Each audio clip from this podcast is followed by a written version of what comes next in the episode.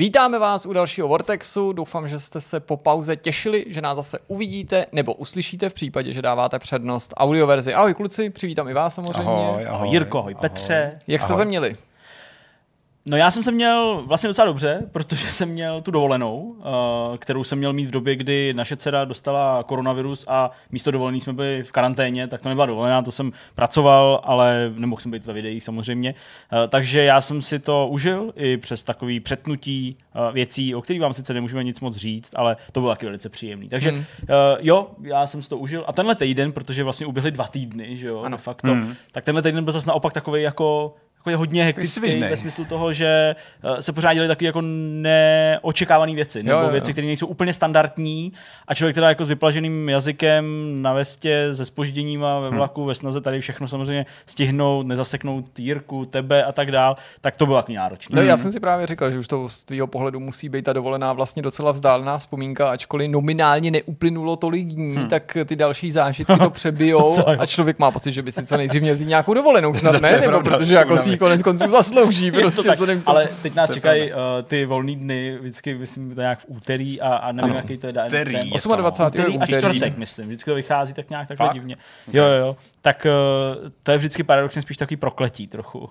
Rozseklej ten No jeden ale den. jestli to ale připadá na úterý a na čtvrtek, tak pro mě z pohledu novinek bych řekl, jako, že vlastně docela dobrá zpráva. Nechci právě jako říkat pro nás, protože nevím, jak to budeš vnímat ty, ale furt, furt asi, no to jsme se dostali do takový jako Ale- Myslíš, jako, porady že jako, interní. myslíš jako, že jako ve středu a v pátek, že ty novinky budou jako volný? Nebo jak to myslíš? Ne, že můžou výjít normálně, že když by bylo volno, když je volno ve středu nebo Jo, v pátek, takhle, tak z toho mám to větší chápu, bolehlav, jasně. protože ty novinky nevídou, jenže my je nikdy nehodíme do koše a řekneme prostě uvidíme se za dva dny, ale my je natáčíme v těch náhradních termínech a to je takový To je vlastně docela dobrý.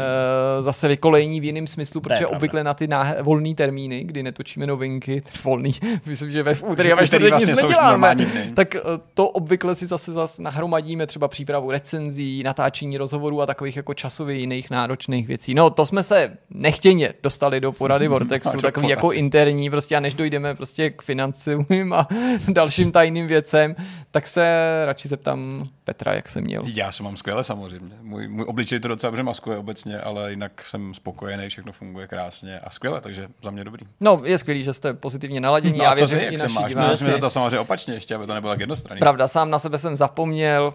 Myslím, že se mám docela dobře, bych řekl v rámci skvělý. možností. Ta sezóna už nám běží předvánoční, to je vždycky takový hektický, ale já jsem na to zvědavej a jednak eh, protože mě samozřejmě těší ty jednotlivý tituly zkoušet a věnovat se jim a testovat je a psát o nich a bavit se o nich, ale taky protože, ačkoliv je to takový jako tvrdší to období, tak člověk vidí to světlo na konci tunelu, vždycky se o tom rok co rok bavíme, který je ten titul, takový ten poslední, ono se to různě posouvá, ta hmm. sezóna někdy začíná dřív, někdy naopak končí později a teď na to koukáš na ten konec listopadu, v tomto případě spíš prosinec, a říká, to bychom ještě to, až budeme tady, tak to bude docela dobrý, až budeme tamhle, no to ještě, tohle ještě nebude tak dobrý a tam na konci. Docela Tak, 3. takže. Mhm. stejně vím, že z toho jako ukrajujem a když už jsme v tom, tak to není nic, čeho se člověk musí děsit, to je jako když jsi třeba vlastně během takový jako dlouhý E3 nebo něčeho podobného a můžeš si říkat, tak to máme za sebou, to máme za sebou, teď se nám blíží tohle. A samozřejmě tu a tam je to spojený s nějakým zklamáním, že se k něčemu nedostaneme včas, ale jindy je to zase jako vykoupený nějakým nadšením typu super, to už eh, jsme zvládli třeba odbavit a můžeme se vrhnout na nějaký další projekt a to je pro nás, pro takový malý tým, vždycky takový jako malý Vánoce každý den. Ok. No, dobrá, tak eh, dost o nás. Pojďme se vrhnout na naše témata, ale alespoň na úvod určitě musíme zmínit, o čem si budeme povídat. Zdeňku.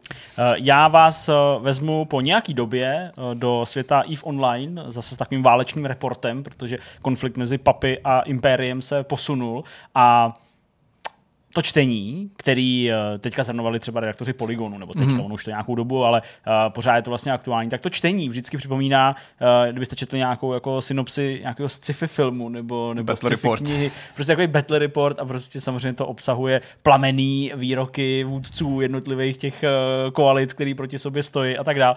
Tak uh, jenom si zrekapitulujeme, co se tam vlastně odehrálo, protože my jsme o těch velkých bitvách na začátku letošního roku mluvili ve, Mhm. ve, ve Vortexu, tak uh, jak se to vyvíjelo a jenom jako týznu, že válka v té velké části jako je u konce, ta, která trvala skoro rok, taková jako roční velká jako válka, ale bude prostě pokračovat, protože Imperium se chce pomstít. Mm, okay. To máme rádi tohle, to, to máme rádi, to se těšíme. Já mám taky téma, eh, přinesl nějaký ukázky vtipný, nebo ne možná úplně vtipný, ale zajímavý cenzury ve hrách. Eh, Často i u her, u který my známe vlastně docela dobře, a nemáme pocit, že prošli nějakou změnou. Um, a není to vždycky jenom cenzura, je to například i jako taková decentní lokalizace, s určitýma obavama a podobně. Jasně. Takže máme nějakých 9 ukázek různých her, starších i nových, který si prošli nějakou změnou a uh, jaká ta změna byla a proč vznikla. To je super, na to se já extrémně těším, protože tématu cenzury jsme se věnovali na Vortexu Přesně i ve vidcastu opakovaně. Měli jsme i několik specializovaných témat, Azijský, určitě to vyšlo i videem, přesně. A, a taky jsme tam měli nejrůznější příklady, aby bylo vidět, že ono to není jenom o takový té cenzuře na první dobrou, jak si ji často uh, hráči nebo obecně lidi představují. No a do třetice všeho dobrýho taky téma, ale já to budu mít spojený s kvízem a vlastně vám teďka na začátku nechci nic moc prozradit o tom, co vás čeká, abyste o tom nemohli příliš přemýšlet a zamýšlet se nesnad, že byste se doslova připravili, ale budeme, uděláme si takovou jako sondu do historie, mm. jak to mhm. mám rád, ale spojíme si to prostě s hádáním, ne kvízem, ve kterém bych vás testoval z nějakých znalostí nebo vědomostí, ale spíš mě bude zajímat, jak budete reagovat na ty věci, které vám budu předkládat. A pochopitelně je to i takový semi-interaktivní prvek pro naše diváky, aby zkusili hádat společně s vámi, uh-huh. i když tu teďka nejsou společně s námi. No a chybět nebude ani rozhovor, těch máme teďka nabráno hned několik do foroty, tentokrát si ale budeme povídat o hře Afterglitch, což je titul, mm-hmm. který byl oficiálně představený jen před několika málo týdny a my jsme pozvali jeho autora, který si říká Hangonit, k nám a vyspovídali jsme ho, respektive vyspovídal jsem ho já, protože ten rozhovor pro upřesnění vznikl v době, kdy tady Zdeněk neměl, nebyl, kdy měl, ne, kdy tady Zdeněk neměl, neměl, neměl vůbec, vůbec Zdeněk, neměl kdy tu Zdeněk nebyl, protože měl zaslouženou dovolenou, tak se nezdržujme a pojďme na první téma. Začneme prvním tématem a rodinná rada rozhodla, že tím prvním tématem bude cenzura ve hrách, tak jak nás na ní lákal Petr. Tak tak, já jsem se chtěl odpíchnout do toho tématu, který jsme řešili celkem nedávno, několik měsíců zpátky, možná už rok, možná několik měsíců. okay. A to bylo téma o cenzuře v Ázii konkrétně. Nemyslím, že to byla jenom Čína, ale i několik azijských zemí. To bylo téma, který si připravoval ty tehdy, Jirko. Povídali jsme si o tom, proč například v čínských hrách nejsou kostlivci a podobně, tak možná si to téma ještě můžete dohledat a trošku se dovzdělat. Já jsem vzal trošku z druhé strany, vzal jsem si konkrétní příklady některých her, které prošly eh, cenzurou, ať už třeba politickou, anebo i třeba cenzurou z pohledu lokalizace. Mm-hmm. Um, nějakou sebecenzuru, kdy si ta firma řekla, hele, tohle to musíme trošku změnit, protože se nám to úplně nehodí do krámu, protože situace není úplně dobrá a ne vždycky zatím nějaký zlý záměr toho, že tě utlačuje nějaký systém. Jo, to může být taky zajímavý. Ta autocenzura konec konců může být stejně radikální nebo přísná Přesně jako ta tak. cenzura, která přichází zvenčí. A někdy je dobrý slyšet i ty, i ty důvody toho, proč k tomu došlo. Uh, her, které prošly nějakou změnou a ten výraz cenzura není vždycky úplně asi vhodný, je takový možná moc tvrdý, eh, hráči ho mají často opravdu zapamatovaný jako nějaký radikální vstup třetí strany do vývoje nebo do, do produkce té hry. To souvisí asi pravda. s naší vlastní historií, kde si Přesně cenzuru spojujeme spíš s nějakým zásahem státu nebo Máme to sobě, nespravedlivým do svobod obecně. Že? Přesně tak, takže to je, to je, já tomu nebudu tak říkat, eh, je to zkrátka modifikace her ve prospěch vyreleaseu. Eh, já bych začal asi trošku vzdálenou minulostí u malé hry, která se jmenuje Pac-Man. Okay. Pac-Man uh, v roce 1980 se nutně nemusel jmenovat Pac-Man. Uh, vzpomínáte si na původní název, jak zněl? Měl to být Puk. Pac-Man. Pac-Man, Pac-Man, přesně tak. My jako Evropani už jsme hru znali především jako Pac-Man, uh, nicméně v několika zemích, konkrétně třeba v Německu, se kolem toho roku 1980 nějaký automaty s tím původním názvem Pac-Man objevili. Uh, nikdo úplně nevěděl, jakýho roku? 1980. 1980. No. Já jsem myslel 1280. Tam taky ale, tam třeba taky mohli být. Byl to tak, byl, tam, no. byl to tak původní název. Tam, prostě. tam běhali a, a žrali kuřata zaživa ty vesničani. Uh, několik automatů s tím původním názvem se objevily tady. Vlastně nikdo nedokázal úplně přesně říct, jestli to bylo na schvál, jestli to byl nějaký dojezd, eh, řekněme, nějaký započatý mm. produkce, anebo jestli to prostě jenom někdo nějak jako propašoval ven. Nicméně ten důvod, proč se, proč se původně Pac-Man přeměnil na Pac-Mana, byl vlastně dost pragmatický, protože když v, v Americe vlastně přebíral eh, tu distribuci Midway, tak marketáci měli celkem reálnou obavu toho, že by hráči mohli ten automat trošku jako, řekněme, vandalizovat nějakým způsobem. Máte slovo Pacman, je tam jedno písmeno, které když změníte, tak vám může vzniknout třeba Fuckman. A to byl dost reálný důvod, který vlastně zapříčinil to, že se skutečně ten automat přejmenoval pro západní trh a pak teda i pro Evropu, nejenom pro Ameriku, na Pacmana. Eh, je to hezký důvod, jak se můžeš sám cenzurovat, eh, dost prakticky, mě to třeba nenapadlo a možná bych to ještě nechal být, být v té roli, protože by to bylo třeba jako zábavný vidět pak automaty na těch, v těch jako hernách, jak, jsou, jak tam fuckman pojídá nějaký kuličky. Možná by to bylo zábavnější než ta aktuální hra. Nicméně dochovalo se i několik dobových eh, plakátů, které jsou konkrétně třeba vidění v tom Německu. Já už to v tom vidím. Prostě. Úplně, hele, ono to nepotřebuje vlastně moc práce, víš, jako jen něco umažeš, on má ten frňák docela takový jako sugestivní taky a právě několik ještě dobových německých plakátů. Na to přímo odkazují, takže um, zdá se, že, že, že, to zní tak hrozně romanticky, si zahrát pak. Zdeněk právě vyhlásil válku Rakousku, nebo prostě nějaká Anschluss.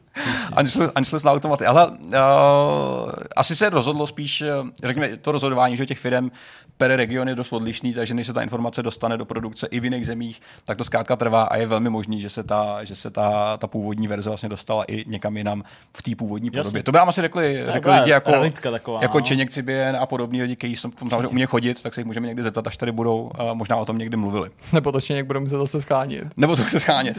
Ale upřímně ty ceny možná jako cenzurovaných her, tomu se ještě budeme v průběhu času vracet, můžou být dost hodnotní a radikální. Určitě, myslím, protože to je kuriozita. Že? Přesně tak je to kuriozita. A záleží z jakého pohledu. Uh, nedá se ani říct, že by, že by například Evropa měla víc cenzurovaných her než Amerika. Zkrátka každý z těch regionů, i Japonsko hmm. nebo Ázie, hmm. má nějaký své problémy, které prostě jinýho. nechtějí vidět. Jo, jo, jasně. Příklad je Mario Kart. Řekli byste si Mario Kart z roku 92, co tam asi tak můžete cenzurovat? Jako napadá vás něco, co možná? Něco s tou bombou? Ta bomba, že Násilí se nabízí. Uh, budeme se bavit o těch vítězných, uh, vlastně o těch, o těch celebration animacích uh, po to, výhře závodu.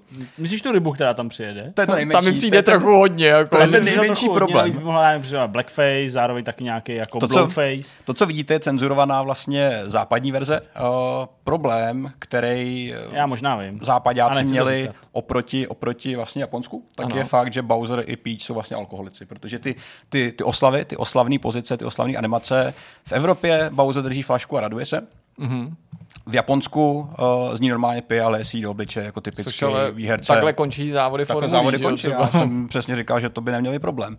Peach, to samý eh, v evropské verzi si jenom tak flašku jako lehce hází, a nicméně v té původní japonský, v té, kterou bereme jako, jako OG, tak z ní pije a má ještě červený frňák jako typický alkoholik, takže tam eh, si váři trošičku naznačili, že možná okay. už jako dost na hadry a to se Americe a v Evropě zvlášť. úplně nelíbilo. To je zvlášť. Zajímavý. Alkohol že, bych nečekal, že bude takový mm. problém. Zejména v Evropě by, bych nečekal, že... Když no, tady ale... lítali auta a měli na sobě že reklamy cigár Víc, a všeho možného. Uh, ta animace ty Peach mi spíš přijde, jako, že je to snaha v duchu jako mangy uh, o takový ten obličej, jako když je někdo buď uh, unavený, nebo se. jako spídí se. Mm. Že to vlastně nutně nemusí být jako rudej frňák. Tak, tak, no, to je že, že, že, že, že, je opilá. Ale jo, jako dá se tak interpretovat mám... zase pohledem jiný, jiný společnosti. No. Jako člověk, který se vždycky bavil eh, koukání na padající alkoholiky z okna ven, tak vždycky vidím samozřejmě červený frňáky, které jsou ikonický. Jasně. Takže i Mario Kart si to zažil uh, v relativně malý míře. Nicméně jsou tady trošku smutnější příběhy, kdy se museli, já jsem říkal na začátku, to jsou vtipný příklady, nejsou úplně vtipný všechny. Ale třeba Crash Bandicoot 2 prošel docela velkou změnou v Japonsku. Jo, já vím, o co jde. Tam to jde o to rozplácnutí. O to Přesně rozplácnutí, tak. když na tebe něco spadne a to se bohužel objevilo ve stejném roce, kdy došlo k nějakým jako Vraždám. násilným činům, prostě a bylo to právě spojený s nějakým čtvrcením? Nebo ano, je, ukážu hnedka dál. Eh, je to právě tady ta animace smrti, kdy, kdy, kdy musím říct Sonika, kdy Kreše rozplácne cokoliv, může to hmm. být nějaký válec, nějaká bedna a on se tam potácí jen co by nožičky a hlava dohromady.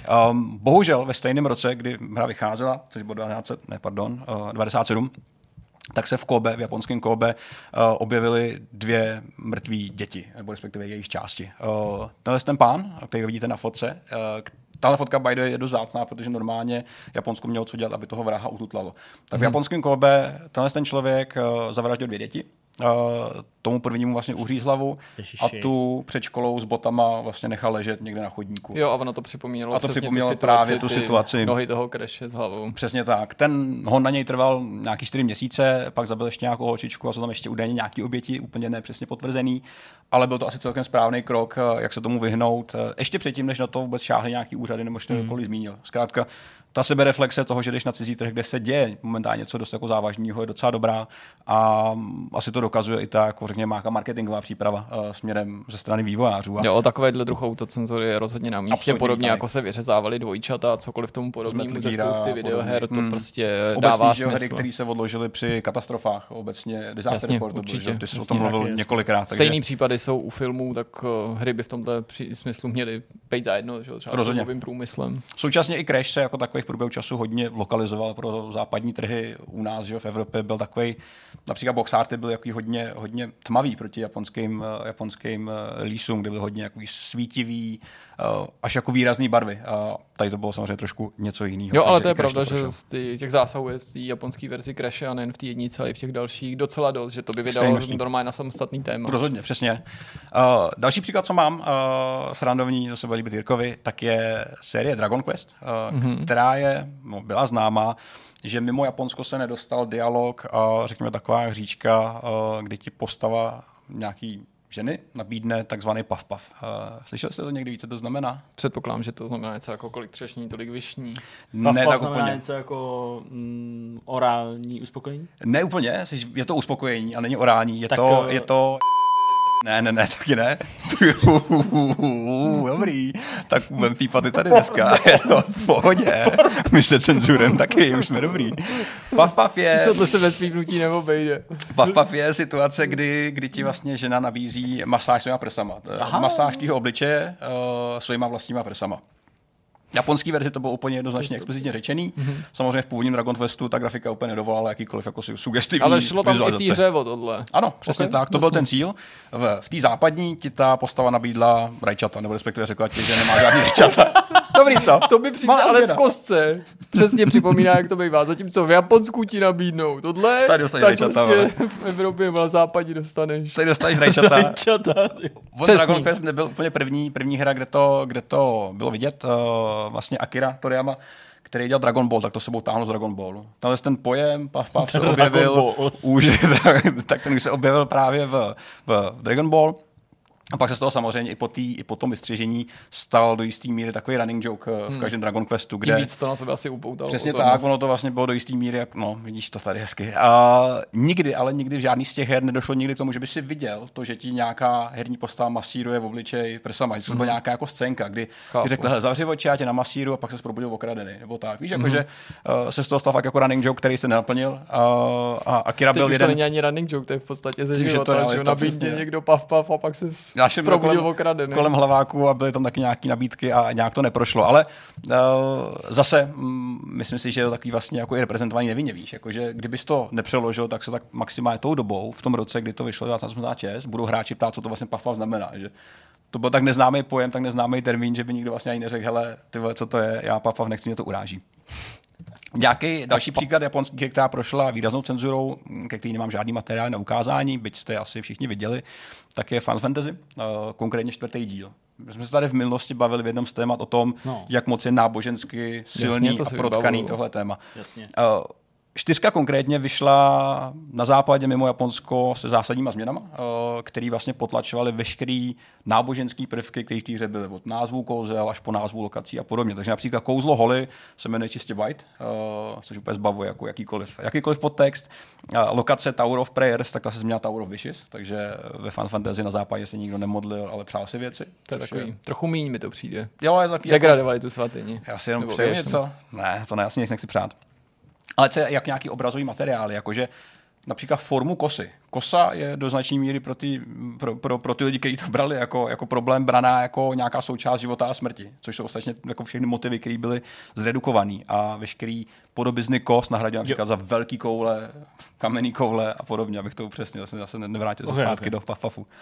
Takže i tím si ta hra prošla, nicméně v průběhu času se to zase vrátilo zpátky na nějakou normální úroveň. Jo. Bereme to tak, že to byl rok kolik, 1291, kde ty ten... Taky jsem slyšel 1290. Jo, možná jsem úplně dementně jenom mluvit, to bude Ne, asi možná můj ne, problém. jenom jsem si to vybavil. To by se to lidi pálili za takovéhle věci, takže to bylo něco trošku jiného.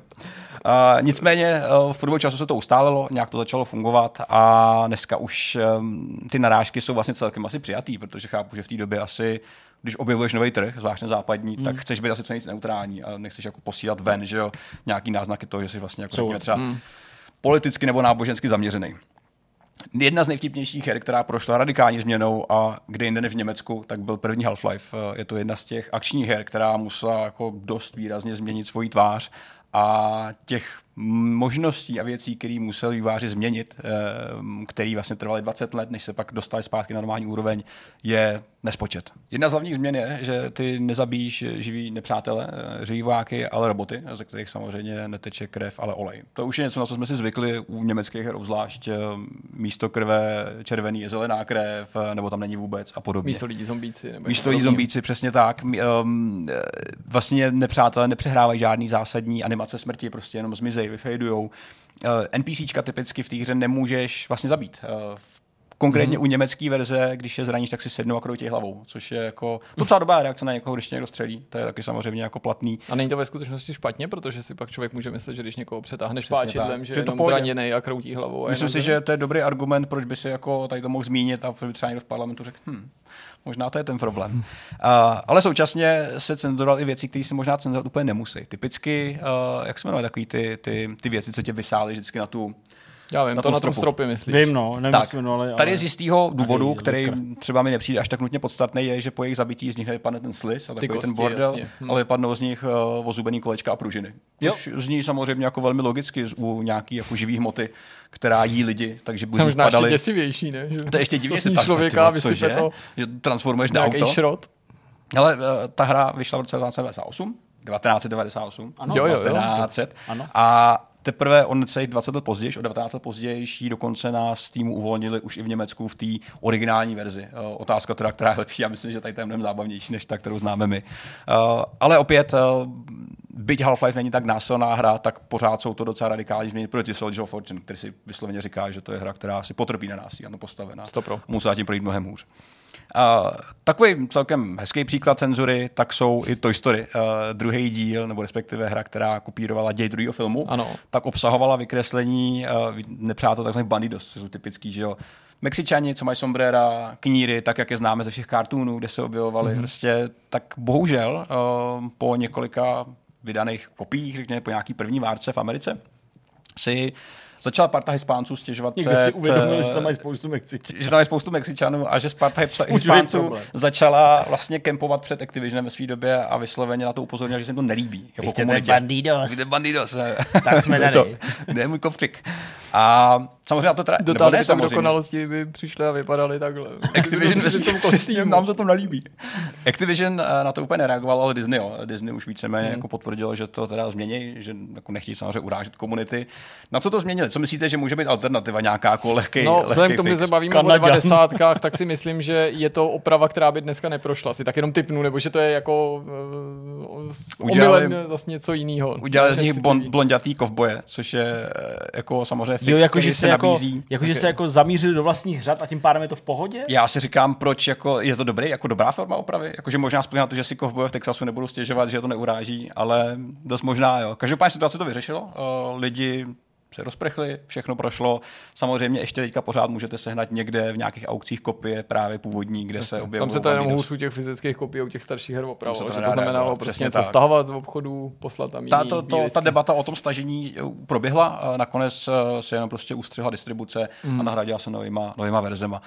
Asi stahovat kopie, které jsou v oběhu, nebude úplně snadný, tak se prostě řekl, že to je takhle. Ale ten výběr eh, nahradíme vlastně Mexičany vlastníma lidma, je docela zajímavý. Chápu, že spotřeba rychlej fix, tak si šel touhle cestou. Tím si v podstatě řekl, že v Disney a uh, u vývářů pracují jenom bílí muži. To jsem vůbec neřekl, taky vlastně... takže jsem Ne- cancelled. Nahradíme... t- Takže nemůžu nikam- Přesně. No, radši se do toho nezamotávejme No, a takže pojďme na jsem další cancelled. příklad. Ale předposlední příklad, který mám, tak uh, třeba první Last of Us prošel dost radikální cenzurou a konkrétně u nás. My jsme byli ten region U na, jako v Evropě. v Evropě. Jo, tak, tak. Jako, Že pro nás dělali něco že tady u nás To někomu hezký. něco vadí. Tak bych si úplně nefandil, bylo by to fajn, ale naše, naše evropská verze byla vlastně proti té americké dost výrazně upravená. Nemyslím si, že nějak k horšímu upřímně. Uh, o co jde? Multiplayer jako Mě takový. Multiplayer v americké verzi byl mnohem násilnější. Jo? To znamená, když se zabil nepřítel, tak z něj trčely vnitřnosti. Uh, v multiplayeru v Americe si byl schopný utrhávat končetiny střelbou i výbušninama, nohy, Hmm. ruce. Já myslím, že to není zdaleka jediná hra, protože v těch svých tématech i těch psaných se na to opakovaně upozorňoval, že my si tady v Evropě nebo řada hráčů milně domnívá, že nás se ta cenzura netýká, že se buď cenzuruje nahota ve, ve Spojených státech nebo explicitní násilí v Japonsku a samozřejmě genitálity je jasný, mm-hmm. ale zdaleka to není pravda. Já jsem při těch svých rešerších objevil nejvíc her, právě cenzurovaný, pokud jde o násilí v Evropě, ano. kde to násilí vždycky bylo trošičku potlačený. Teď se můžu mílit, tam mám pocit, že se to namátkou týkalo i velkých uh, známých her jako Last of Us, možná to není zrovna jako přesnější příklad, nebo si to nespomínám dobře, ale je to fakt rozšířený. Je to Počkej, Last of Us je tady. Tak Last of Us se to týkalo. Myslel jsi něco Já jsem byl furt naladěný na Beyond Good and Evil, jo, jasně. Jo, jo, okay, jo, jo, okay. Okay. jo. Myslel jsem Last of Us, jo, pardon, jasně. je to, je to, je to takový ten příklad toho, kdy vlastně jedna země to zkazí všem, když to řeknu takhle, protože ty změny se dělaly právě kvůli Německu ve své době. Mm-hmm. A samozřejmě nemá smysl v dnešní době úplně zase upravovat jako verzi pro jednu zemi a zbytek zase tříštit a nechávat to v nějaké formě. Takže to rozhodnutí prostě padlo, pojďme celý region omezit, ať nemusíme řešit jiný krabičky, jiný, jiný verzování, jiný kopie, bylo to zkrátka snažší rozhodnutí. Na druhou stranu, mně to přijde skoro až jako vlastně divný, až jako divně, jako, ne, že mě to uráží, takový, nedokážu to popsat vlastně, je to vlastně zbytečný. Víš, jako, že ta americká verze, bytě násilnější, tak to té hře nějakých stran nepřidává. Ta, hmm. To násilí, taková ta surovost tam je pořád velmi dobře propsaná. To, že nevidíš uřezaný no, nohy a jako tak.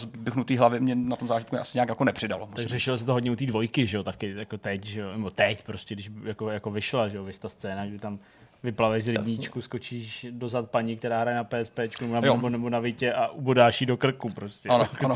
prostě. No tak ono by to nebylo tak absurdní možná, pokud by ten, kdo třeba to násilí vyhledává, chce ho tam v té nejexplicitnější formě, tedy myšlo ten trh, ten globální spotřebitel, eh, zároveň třeba neopohroval něčím jiným nebo necenzuroval hmm. třeba ve smyslu ve Spojených státech a v Severní Americe ta nahota. Hmm. Jo? Kdyby hmm. si prostě k oběma těm polovinám přistupoval stejně, tak by se to dalo pochopit, ale mně z pohledu Evropana přijde absurdní to, že se vyžíváš v násilí, tam prostě neznáš vůbec mezí a bradavka je pro tebe úplný tabu, takže to mě prostě a to neustále vytáčí. A to, no, ta je ještě zprostší, to je přes ní může třeba vyrůstat chlup.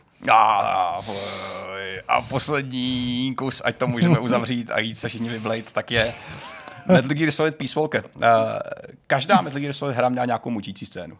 Uh, v Japonsku to dělalo vývářům, nebo spíš těm autoritám, kteří mají rozdávat eh, nějakým způsobem rating, vadilo. Já mu ukážu dvě videa, jak si u Peace museli vývojáři poradit s tou scénou, aby prošli, aby dostali ten, eh, ten Edgekový rating. Já mu ukážu teďka nahlas video, samozřejmě pustíme ho i, i divákům, uh, tak je to mučící scéna. Hmm. Tady to je scéna, kterou známe my. Jo, Netřeba asi ukazovat dál. Na úrovni skoro Neverhooda, jak žral muchomurky a 7 minut krka. Nebo... Víme, o co jde, Snake je mučený elektrikou. To je ten problém, který tam nastává. A e, ten způsob, jakým si, jakým si museli poradit, je vtipný. Vtipný Ty... bylo, že jsem už tohle, už tohle, ale, ale ten tyče nahradili takzvaný love sticky, takže ty... Oni ho lechtají. Tak, je to tickle torture. A... Okay. Tickle torture. Tickle torture. A bych možná bral tu elektřinu. A Snake se nekřičí, ale Snake se směje. Už tohle bylo takový jako...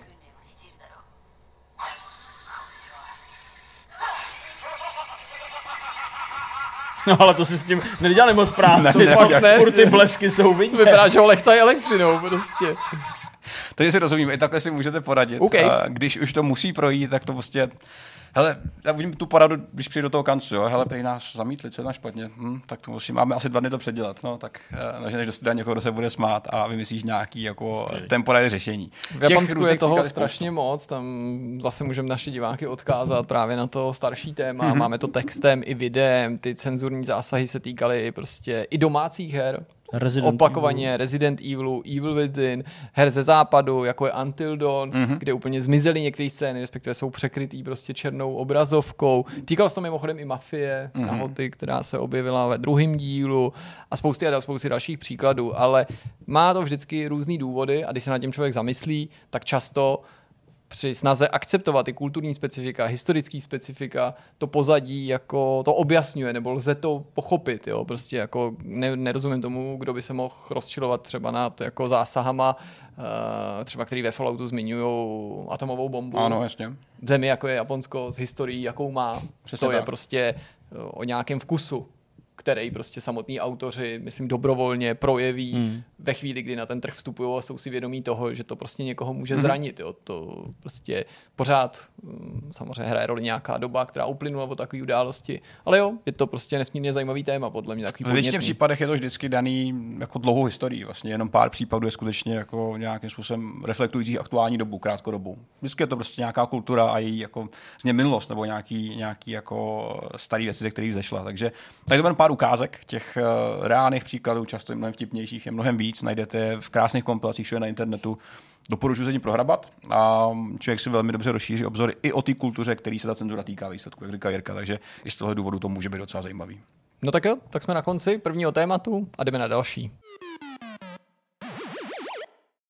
Pojďme na téma číslo dvě. Teď eh, ho bude mít Jirka. Eh, je to nějaký kvíz, který nám eh, na začátku zatajil, ale údajně teda se prej už teď dozvíme, co to je. Tak co to je? Protože bez toho, aniž bychom si to osvětlili, by se to docela se blbě hádalo, blbě by jsme se tomu tématu mohli věnovat. Určitě kluci a stejně jako naši diváci znáte rčení nesuď knihu podle obalu. Hmm. Taková okřídlená věta, fráze. No, to je dobře, že to říkáš, protože konec konců uh, ve světě videoher nejde o rčení, který by nebylo úplně na místě. A zejména v dobách před internetových eh, bylo celkem pochopitelný, že hráči často si udělali o hře nějaký úsudek dopředu, než ji viděli, než ji měli možnost pustit, než si o ní četli, nebylo možnost jít na YouTube a pustit si video právě na základě obalu, Aha. a nejen toho obalu, nejen té krabičky, ale taky toho jména, mm-hmm. toho, jaký ten, jak se ten titul jmenuje. No a to samozřejmě věděli i vývojáři a proto věnovali skutečně velkou pozornost. Zvýšenou pozornost tomu, jak ten titul pojmenují, když se teda odmyslíme úplně ty dřevní doby, konec 70. Pitfall. začátek 80. let, jako stačilo hru, nazval si jenom závody a, prostě,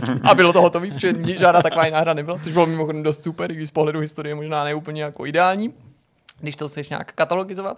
No a mě tohle téma obecně taky hrozně přitahuje. Krabičky, názvy, různé odlišnosti. Několikrát se tady když dotkneme něčeho podobného, to je čirá náhoda, mm. co tady probíral Petr, když já nebudu mluvit přímo o cenzuře a už docela dlouho si chystám rozjet nějaký nový seriál, který by se věnoval třeba tomu, jak se liší krabičky v Japonsku, v Severní Americe uh-huh. a v Evropě, protože to taky akcentuje tu odlišnosti v kultuře, co kde tady považujeme za jako přitažlivý. No a vznikl mi z toho takový vedlejší produkt, protože jsem narazil na řadu her, když jsem se věnoval tam tomu a té takové přípravě se trvalý, na řadu her, které mají fakt divný názvy, a fakt divný krabičky. Takový ty názvy ve stylu, jako, nebo, nebo příklady ve stylu, ježiš, co to je za název? Tak se podíváš na krabičku, aby si to jako ujasnil a říkáš, pro Krista pána, co je to za krabičku? Jako, co je to teda za hru? Vůbec nic jsem si nedověděl. A pak si třeba přečteš něco o té hře a zjistíš, jako, že vlastně i to pozadí je takový celý jako všelijaký. No a samozřejmě Úkolem často těchto těch věcí bylo, aby za pomocí těch zábavných, bizarních názvů i těch krabiček si to hráči nějak jako zafixovali, aby to přilákalo jejich pozornost, aby si jim to jednoduše zapsalo do paměti. Mm-hmm. No mhm. a já vám teďka vytáhnu pět příkladů mm-hmm. takovýchhle her a ten princip bude jednoduchý a bude to pro vás stejný jako pro naše diváky, alespoň předpokládám, pokud se nám ten systém nějak nezhroutí. A sice, že vám nejdřív přečtu ten název uh-huh. a zajímalo by mě, co o něm soudíte, jestli si dokážete troufnout říct, co to je přibližně za hru a tak dál. Můžete popustit úzdu fantazii, říct platformu. A jsou, jsou to hry, které jako vyšly třeba v jiném regionu pod nějakým jiným názvem, nebo jako... Ne, jsou to, jsou to správný názvy. Ne, nejsou tam žádný chytáky typu, jako že bychom hádali Half-Life, který vyšel prostě v Singapuru jo, pod jo, názvem, tak prostě takže ne, jako... jako muž, který prochází eh, nějakou základnou a zabíjí lidi prostě no, páčidlem. Tak to není, jo, nejsou to, nejsou to chytáky. Pak vám ukážu tu krabičku, kdyby náhodou jako název nás nenaved na stopu a pak si tady v rychlosti můžeme ukázat video, mm-hmm. ještě, protože třeba nebudete věřit, aby jsme, jsme měli důkaz. A potom jako vám řeknu přibližně, co to je za titul. Mm. No a na, na rozehřátí tady máme něco takového jako relativně jako silného, to ještě není vtipný, já jsem se to snažil tak jako postupně zintenzivnit, s tím, že ten první titul je spíš příkladem jako toho, jak to dopadne, když na ty názvy pořád nabaluješ nějaký další edice, rozšíření, jo, mm. že si vzpomínáte na uh, Lord of the Rings, Battle for Middle Earth, Wrath of the Lich King, nebo jak se to jmenuje, další nekoneční mm. názvy, tak tu mám pro vás hru, která se jmenuje Melty Blood Actress Again Current Code. Takže mel- Melty Blood Actress Melty. Again Current Code. Melty. To nevím, co by to mohlo být. Hmm. To bude... Melty Blood Actress? Ano. Again Current, current Code. code. Melty Blood Actress Again Current Code. To a myslím, že by vás jako taky, jako jsem já, taky jako uh, slohový fetišisty mohlo zajímat, že ačkoliv, to vám můžu prozradit, se v tom názvu skrývá podtitul, edice a tak, tak třeba když si tu dohledáš tu hru, její oficiální název, tak tam není v tomto spojení, proto já to tak čtu, ani jedna dvojtečka, ani pomlčka. To mě mm-hmm. zaujalo. A vy jste taky taky takový vysazený na tyhle ty no, jako no, právě to typografický libůstky. Takže, Takže bez dvojtečky. se jmenuje Melty dvojtečka. Ne, to tam není, Blood žádný takový. Actress. Hra se Je jmenuje to Melty prostě- Blood Actress Agent Current Code. To bude nějaký, nějaká odlehčená verze Bloodbane. Blood Actress, víš, tak si jako říká.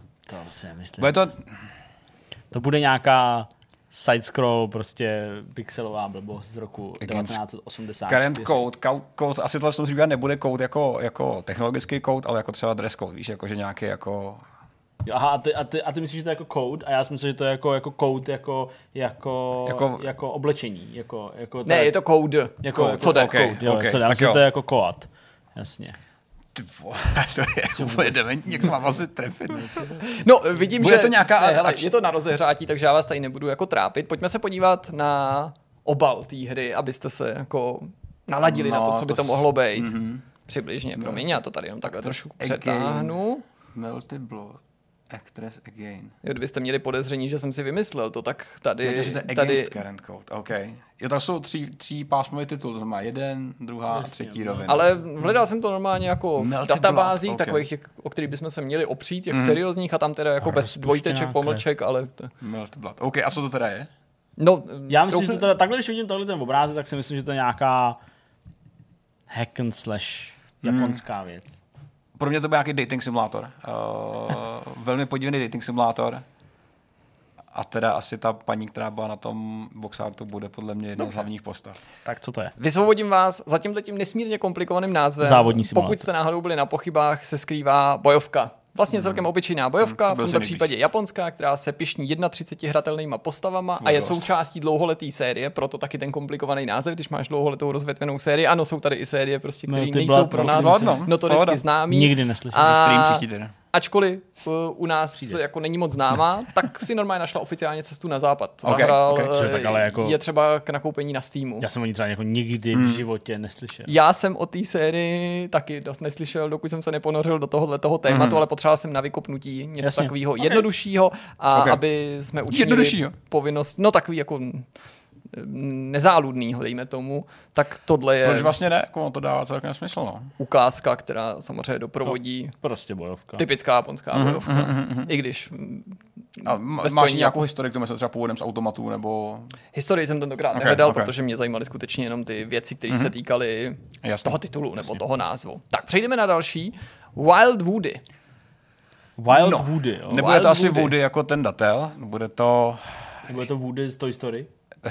divoký, že by se Divoký divoký. Woody, takže... Tak on je z divokého západu? Wild West. Já myslím, že se třeba stal stripter nebo něco takového. Bude to ne side-scrolling 2D, 2D plošinovka, kde hraješ za nějakého badatele. Ne, Woody bude pes. A Woody bude bude to pes, jezevčík. Nebo je to člověk v klobouku a ve vestě, co hledá poklady. Já myslím, že to bude jezevčík. Wild Woody, jo. Wild Woody, přesně. A Ono je- Woody může být taky trošku jako nějaký perverzní odkaz ještě. Mm, No, hele, Je je to- skvělý. Je tady pár jako výstřelů mimo terč a pár jako velmi přesných. to je perverzní, no. Bude Takže to co? je Pes, jo, to, je, to, to, je to souvisí to s tou perverzí. Já to Fakt věděl, jo, normálně Woody jako jakože- tenhle ten instinktivní Petrův odhad je správný. To je důvod, Woody. proč je to Petr je tam větší prasák zařazený. než já, to mi vůbec Právě no. že? jo. Wild Woody? a prostě... Tak já vám ukážu ten obrázek, protože jste netypovali vůbec špatně, aby to nebyl takový jako nekonečný hádání. Tohle je obal té hry. OK. Vyšla na systém Sega CD nebo Mega CD, chcete-li. Je to hra přímo od Segy. Mhm. A už v tuhle chvíli myslím, že vám můžu prozradit, že se jedná o plošinovku. OK. A myslím, že vlastně by to stálo za to si ukázat to video Mhm. a pak mrkneme na ty podrobnosti. Wild Pardon, tady si kus musím přetočit, abyste si udělali Takže představu. jsem nebyl tak daleko. Ne, 2D je plošinovka. to Dobrý. úplně klasická plošinovka. Sice té technologie toho CDčka eh, to tady na první pohled v tom gameplay alespoň nevyužívá úplně na 100%. A ty hraješ teda za tušku, co má na zadku gumu Ano, a gumuje nepřátele Ano. svým zadkem. Takže Ano. vlastně tverkuje na jejich hlavě. Mm. ano, a takovýchhle věcí je tam mnohem víc. Jsem docela rád, že to takhle jako brzy rozpozná, to trochu natočím i Zdeňkovi, Jo, aby to, tam já to, já to vidím, já to viděl. vidím, to tverkování je dost dobrý. Je v jasně. tom prostě spousta takový jako symboliky. Zdůraznuju, je to jako hra od Segy. To je docela Jo, zajímavý. fakt jako normálně hra od Segy. Nejenom, Protože to prostředí vypadá vizuálně dost jako, jako nepatřičně v, v, v ohledu na tu postavu, že jo? Až jako tradičně. No, no, no, to nějaký- když si třeba zmiňovali jste to Toy Story a takový, Hmm. tak to taky nebylo úplně jako od věci. No Připomíná a... mi to emotikonu uh, banánu. Takový Jo, jo, jo. toho Jo, a nebo pan Sponka, že jo, trochu, Ta když tohle je, není Sponka samozřejmě. Je to plošinovka z roku 1995 pro Mega CD, jak jsem říkal, hlavním hrdinou je oživlá tuška a má jít o titul pro děti. To je důležitý, tenhle Aha, ten kontrast. Mělo ok. skutečně jít o titul pro děti, ale lidi si brzo uvědomili to, co napadlo i Petra, že hlavní hrdina má jméno jako pornoherec. A že za tím názvem se vlastně skrývá i v podstatě narážka a zajímavější ještě je, že titul od Segy pro děti z roku 95, ty jinotaje a ty narážky, tam nejsou omylem. To nevzniklo žádným jako nedopatřením a ta samotná narážka na penis, jo, to je skutečně jako záměrná narážka. Okay. Čelili za to samozřejmě autoři posléze eh, k kritice a to poměrně hlasitý. A designér hry později, Doug Lanford, přiznal, Jako že vývojáři na tohleto téma často žertovali a jako bylo to všechno sranda a Opakovaný super. se stává pravdou. Jak to Až do situace nebo až do té chvíle, kdy se to dostalo ven a začalo se to o tom víc mluvit a ukázalo se podle něj, že šlo o tragický rozhodnutí, tedy tragický ve smyslu pojmenovat tu postavu takhle, přepálit to s těma narážkami. Možná i ta kombinace toho, to, co tam děje, jak se ta postava jmenuje a že jedno z toho by samo o sobě třeba ospilo, ale v té kombinaci už to bylo moc. Třetí hra z pěti. Doufám, že to bude pro vás čím dál intenzivnější a Jasně, pro naše diváky. je to dobrý. Titul nazvaný Princess Tomato in Salad Kingdom. Takže Neboli, princezna Rajče v salátovém království. ano, co je to za hru? No tak eh, to bude něco určitě spojeného s Pupufem. Případně No, odkud já mám pořád i bohužel ten salát taky spojený jako s perverzníma věcma, ale to asi nebude ten příklad. Když dobře nasměruješ, nebo nasměruješ, namačkáš ten salát, tak můžeš... No ono, že jo, tady výraz tossing the salad, ale to je asi z něčeho jiného. Tady to bude podle mě mnohem, to bude zase nějaká divnost, to nebude... Mimochodem všechno není nemravný, jo? Nebo, Jo, ale tak to právě v světě bohužel právě nemravný i to historie, takže... to Princezna Tomáto, Ano, princezna rajský rajče, teda rajský jablko v salátovém království. To musí... to je RPGčko, to je jasně, jak je tam království. Království zní docela jako Tak je vtipně, to no. prostě- Uvažoval jasný. jsem taky podobně, když jsem to Vegetable, zjišťoval. no. vegetable based RPGčko, no. Hmm. Takže prostě, myslím si, že to je RPGčko nějaký... Já si pod ním připravím, připravím, představím takový ty něco, no, když tam to žrádlo, tak mi připomíná Overcooked a podobný, ale to nebude úplně on čas. A hrajeme prostě za hrdinu, který zachrání, že Který Rajče? princeznu No, Rajče. nejsi tak daleko, uvažovali jste dost podobně, ještě vám zkusím napovědět obalem, abyste jako jsem doložil ty svá slova, že když sl- slyšíte ten název, tak se mu Že podívíte, jako pak vidíte krabičku. Nějaká fazole, nebo co Vlastně to on je? má, má prostě tým, že jo, takže to taky jako je důležitý, že tam mm. je víc, že to je nějaká jako družina. Jo, Takový tady logo Hudson Softu, jo, takže to Jasně. není něco z pekla, co bych někde vyhrabal jako z Jasně, popelnice. No tak ano, tak já myslím, že to prostě bude. Počkej, a ještě ještě to držíš jednou, prosím. Ano. Tak tam je, to je, to je král, že jo? To je královna teda předpokládám, nebo teda Ne, ne, princezna. princezna. A tady to je král, to bude jí otec, teda předpokládám. Myslíš? No to ještě se To k je tomu dostaneme. Ne. To jako nebude úplně anonymní, já vám to ještě ukážu, kdybyste chtěli náhodou nějak poupravit třeba ty, ty, Naše tvrzení, ty myslím. svý tvrzení. Takhle to vypadá v akci. Jo, takhle, že to... No tak je to nějaký prostě krokovací, prostě jako krokovací RPGčko, no. Nebude to něco ve stylu Tamagotchi nebo podobně. Ne, ne, ne, ne, Ne. ne, to ne. Já to nechám běžet na pozadí. Počkej, pro- ještě, a ona tam měla, jo pozor, to je je z nějakého prostředí nějaký střední školy určitě, nebo nějakého tábora, nebo něčeho takového, ne? Já vůbec ne. Tak jo, určitě naši diváci můžou dál sledovat a my si o tom povíme něco víc. Je to titul z roku 1984, primárně vyšel pro japonský domácí počítače, časem se dostal i na nějaký další platformy. Je to skutečně titul od studia Hudson Soft a v této hře poličtěný ovoce a zelenina prožívá dobrodružství, ale pozor, není to nakonec RPGčko, i když chápu, že jsou tam nějaký styčný prvky, nebo mě, Jasně. to byla pro věc, která mě napadla, když jsem se o tu hru taky zajímal. Je to v podstatě textovka s grafickým oknem. Aha. Je to, je to adventura primárně. I takhle to najdete zařazený. Ok. Samozřejmě můžeme se přijít o nějakých RPG prvcích, ale jako databáze mm-hmm. nebo prostě oficiální údaje mluví o adventuře. A pokud je o ten příběh, tak hlavním hrdinou je Sir Okurka, rytíř, eh, kterýho král Brokolice pověřil, aby porazil zlého ministra Dýni, který unesl princeznu Rajče. No, To zní úplně logicky. aspoň jsem byl blízko, blízko. tomu, že prostě princeznu někdo zachraňuje. Tak to to já bylo. znám takovýhle věci. To byla třetí raz pěti, líbí se mi, že docela jako jste rozjetý, dobře to typujete, zkusíme ještě trošku přitvrdit, myslím, že tohle by vás mohlo zaujmout. Je to hra nazvaná Attack of the Mutant Camels. Takže útok zmutovaných velbloudů. Ano. Hmm. Něco, nějaká akce ve stylu kontry. Všechno jsou to samozřejmě jako Tohle bude něco válečného. Něco prostě. válečného, no. Něco, Že něco jo? jako kontra, nějaká taková... To je jako, jako uh, to, že jo, označení prostě nějaký jako...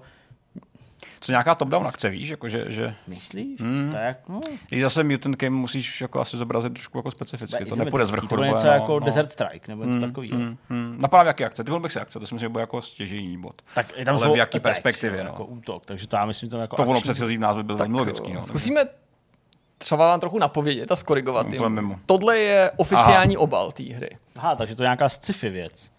Asi ne. Mhm. Mm-hmm. Nebude, no, To se odehrává na, na, na jiný planetě než je Země. Zcela nepochybně. Tam Tomu- zároveň nějaká stíhačka, nějaký fantom, mm-hmm. co to je. co odlítá pryč, že mu letí z držky ten projektil, takže oni to teda asi budou... To je něco jako v, v tom hvězdní pěchotě, takový ty uh, brouci, co... Jo, co zadkem- oheň? No, taková, takový to dělostřelost. Jo, jo, akorát to bude... Já vám k tomu můžu říct jen tolik, než pustím to video, že některé názvy, zejména v této době, v těch 80. letech, byly zcela doslovný. Takže v této hře Fakt, na utíkáš. vás útočí zmutovaný velbloudi. A ty Což se ulítáš. Jo, a ty máš, ty máš letadlo a je to z boku viděný a musí se tomu vyhejbat. Přesně. Hmm. Že jo? Je to tak? No, a hned si řekneme proč a jak. Možná vám tohle to bude trošičku i povědomí, No ale to je totiž se... jako Star Wars. No, jako, jo? no, jako musí obmotat nahoru. nohy, no, přesně. Perfektní. ATST, akorát, Není už eh, nic, co bych mohl skoro dodat, snad kromě nějakých eh, tady poznámek, který se tedy konkrétně tohohle toho titulu týká, jak nám to zasadí. Je to hra teda Attack of the Mutant Camels, známá tež jako Advance of the Mega Camels, a to je alternativní jasně. název, ale mě ten první přišel vtipnější a navíc je, přišlo mi takový jako oficiálnější. Je to hra z roku 1983 pro Commodore 64 a Atari a hráč ovládá stíhač a jeho úkolem je porazit velký žlutý velbloudy, přesně jak Logicky. bylo vidět, kteří střílí firebally s tlamy a snaží se dosáhnout, a pozor, tady to přichází, vaší základny, protože to celé je variace na Star Wars Empire Strikes Hmm. Back z roku 1982. A kdybyste si mysleli, že to je jenom nějaký bizar, který hrál pět lidí, tak tahle ta hra Attack of the Mutant Camels se dočkala v roce 84 pokračování pod názvem Revenge of the Mutant Camels. No, oni fakt naštvaný, no. Mm. tady- Takže vlastně úplně normální titul. No jo. a jdeme do finále. Jasně. Je to, ne chyták, chyták to není, je to trošičku je zase něco jiného. Je to titul nazvaný Touch Dick. Touch dick? No, tak dick není vždycky nutně jenom to, co si asi třeba představíte, protože dick je taky zkrácenina jména v angličtině mm. uh, a to je jméno mm, Ježíš Maria. Ne, Richard. Jo, je to Je Richard. to Richard, Je to jo, Richard, je to jo. Takže to nutně nemusí znamenat prostě falus. A nemusí A nebo- to být dick ani jako skáčkem, může to být Přesně. dick s Cčkem. Může to být Dick Jako- bez káčka.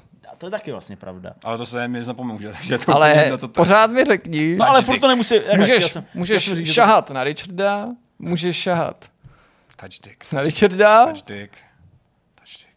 Touch No, já myslím, že si musíme pomoct Já už vím. obalem. To totiž, ještě než nám ukážeš obal, tohle je totiž něco jako to Tamagotchi, akorát, že máš prostě nějakého psa nebo kočku A a o to se chováš, proto na něj šaháš Mhm. a je to jako taková jako trochu jo. terapeutická hra. OK. No člověče, nevím. Aha. Hm, tak to ne, no. Ale to bude tak, to fakt bude nějaký simulace. Líbí se mi tam ten, DS, ten prst, jo? líbí. Jak to je takhle? Takhle. No tak bude to určitě využívat dotykovou plochu. A ukazuje dolů, víš, jakože směrem, kde, Nintendo kde, DS. kde je dick obecně, že jo, takže. Jo, takhle. Víš, jakože touch dick. Touch. Když dáváš někomu... Can touch. Když dáváš Co je to dotykový slovník? Touch Dictionary. Ty Touch vole, dick. vidíš. Ty jsi dobrý, ty vole. Nebudu vás dál napínat, Zdeněk má Je. úplnou pravdu. Ty vole, je to jsi- skutečně Ty slovník. Je to jsi překladač, výukový program, který, jak už bylo vidět, mířil na Nintendo DS a je to ještě, ještě, ještě, ještě něco přidáme. Tohle touch dick je hodně jako... Dobrý touch název, no. Touch.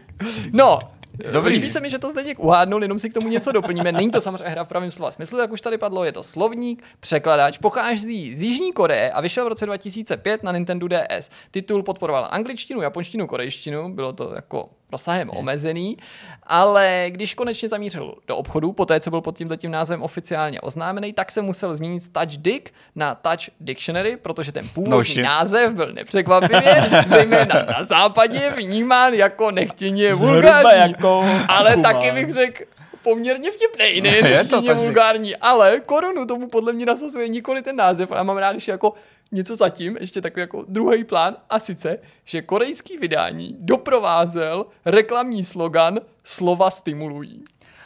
Tam si někdo hodně vyhrál, no. Tam mě někdo velký rozpočet. Takže tohle mě zpětně přesvědčilo o tom, že touchdick teda rozhodně To nebyla náhoda. Nehoda, přesně jenom tak. prostě, když už si toho na západě všimli, tak si řekli, OK, Tak asi tak zastavit. úplně jste to nepochopili, nebo prostě tak to přejmenujeme teda, ale jako slova asi stimulujou, prostě No, já touchdick, jako Já myslím, že se tím jako ty Asiati obal- prostě baví, že jo? No Oni jasně, prostě jako že jo. fakt jako tenhle způsob humoru je tam zcela legitimní, zcela jako přijatelný a prostě nám se zdá jako nekorektní, ale vlastně Vtipný, jo. nám tady v Česku se zdá vlastně jako vtipný. Já myslím, jasně. že jako spíš by lidi v Česku to pochopili jako vtip a Hmm. akceptovali by to, než že by to považovali za něco, co je zavržení hodný a nesmí se to prodávat v Hmm. obchodě pod tímhle názvem. Což v mnoho případů i z těch i z Což toho je asi jako. sympatický a doufám, že to ještě nějakou dobu vydrží. No to jo, ještě chvíli. Pěkný. Hezký. Kdyby, děkujeme. kdyby jsme to dělali my, tu aplikaci, tak by se mohla jmenovat třeba Transexlátor nebo něco podobného.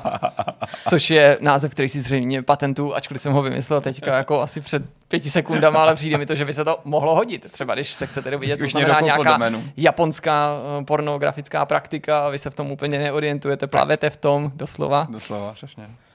Tak, tak tak pojedeme, jo, prosím vás, už vám tady trošku rozklížilo, tak uh, jdeme na další Na téma. Eve. Zdeněk se zmínil na válečního zpravodaje, hned na začátku nám sliboval, že nám poví něco o tom, co se děje v EVE Online. To vždycky je zajímavý, i kdybyste o té hře slyšeli třeba teďka právě poprvé v životě, což si samozřejmě nemyslím, ale chci tím jenom říct, že ty povídačky, povídačky, tyhle ty story povídačky, jsou nesmí. prostě tak nápaditý a tak zajímavý, že vůbec nezáleží, jestli se na, o tu hru zajímáte nebo ne. Já s tím souhlasím a je to ostatně ten důvod, proč jsem to sem přinesl. Asi to nebude žas, uh, žádný vyčerpávající jako válečný report, jenom spíš uh, takový update k tomu, co už jsme tady eh, na Vortexu řešili. Pokud jste eh, nás sledovali a bylo to na přelomu roku 2020 a 2021, eh, myslím, že něco bylo kolem listopadu, prosince a něco pak v lednu, tak jste možná zaslechli, co si o tom, že ve hře EVE Online proběhly dvě rekordní bitvy, ta druhá pak překonala v počtu hráčů, kteří se jí účastnili, tu první. Tu první tam bojovalo asi kolem 8 tisíc hráčů a u té druhé bylo asi 13 tisíc 1700, eh, tuším, takže eh, tolik hráčů v jednu chvíli. Ta druhá bitva, která byla součástí velké války mezi impériem a mezi koalicí, která si říká papy, tak ta druhá bitva byla velice ovlivněná technickým stavem serverů. Mm. Vlastně se do toho takhle nepřímo vložili i sami vývojáři z CCP, protože prostě mm, nečekali možná tolik hráčů a vlastně ta bitva skončila bez vítěze. No, tam vlastně ty uh, strany spíš počítaly ty ztráty způsobené tím, že se ty jednotliví hráči odpojovali, respektive spíš uh, kvůli timeoutu už pak neovládali ty svoje lodě, takže v těch bojových sektorech nebo těch předsektorech zůstávaly ty velký, drahý lodě, uh, za který ty hráči skutečně jako platí ty reální peníze, nebo se to dá vyčíslit do reálných peněz a přicházely tam prostě o 100 tisíce dolarů uh, de facto tím, že prostě nezvládli ty servery. Takže ještě na to byla napojená taková určitá kontroverze, že se řešily nějaký válečné reparace, uh, jestli bude CCP platit uh, těm ostatním hráčům, Skvělý prostě. jestli jim ty lodě nějak jako přespounujou. Uh, nakonec ne, nakonec prostě nechtěli být jako vtažený do toho, že by se stali nějakým hybatelem osudu to té války. Takže nakonec o to dávali ruce pryč, vyjednávali s těma jednotlivými stranama, jako ve skutečnosti, protože ty lidi uh, tím prostě žijou a to hmm. je možná i ten důvod, proč se nám to zdá takhle přitažlivý. No ale uh, tahle ta krátká rekapitulace je tady proto, protože Uh, protože to je samozřejmě určitý takový jako zlom v té v bitvě, který, uh, nebo v té v té válce, která začala někdy v létě 2020, ale vlastně pokračovala až do konce letošního léta.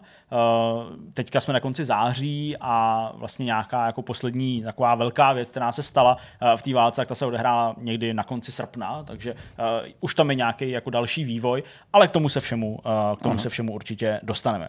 Co je podstatný říct, tak ta velká jako válka je u konce v tuhle chvíli, nebo minimálně spíš nějaký zbrojení na nějaký ten jako vždycky rozhodující zásah, kdy se ty strany potkají v nějakém sektoru a, a rozdají si to proti sobě.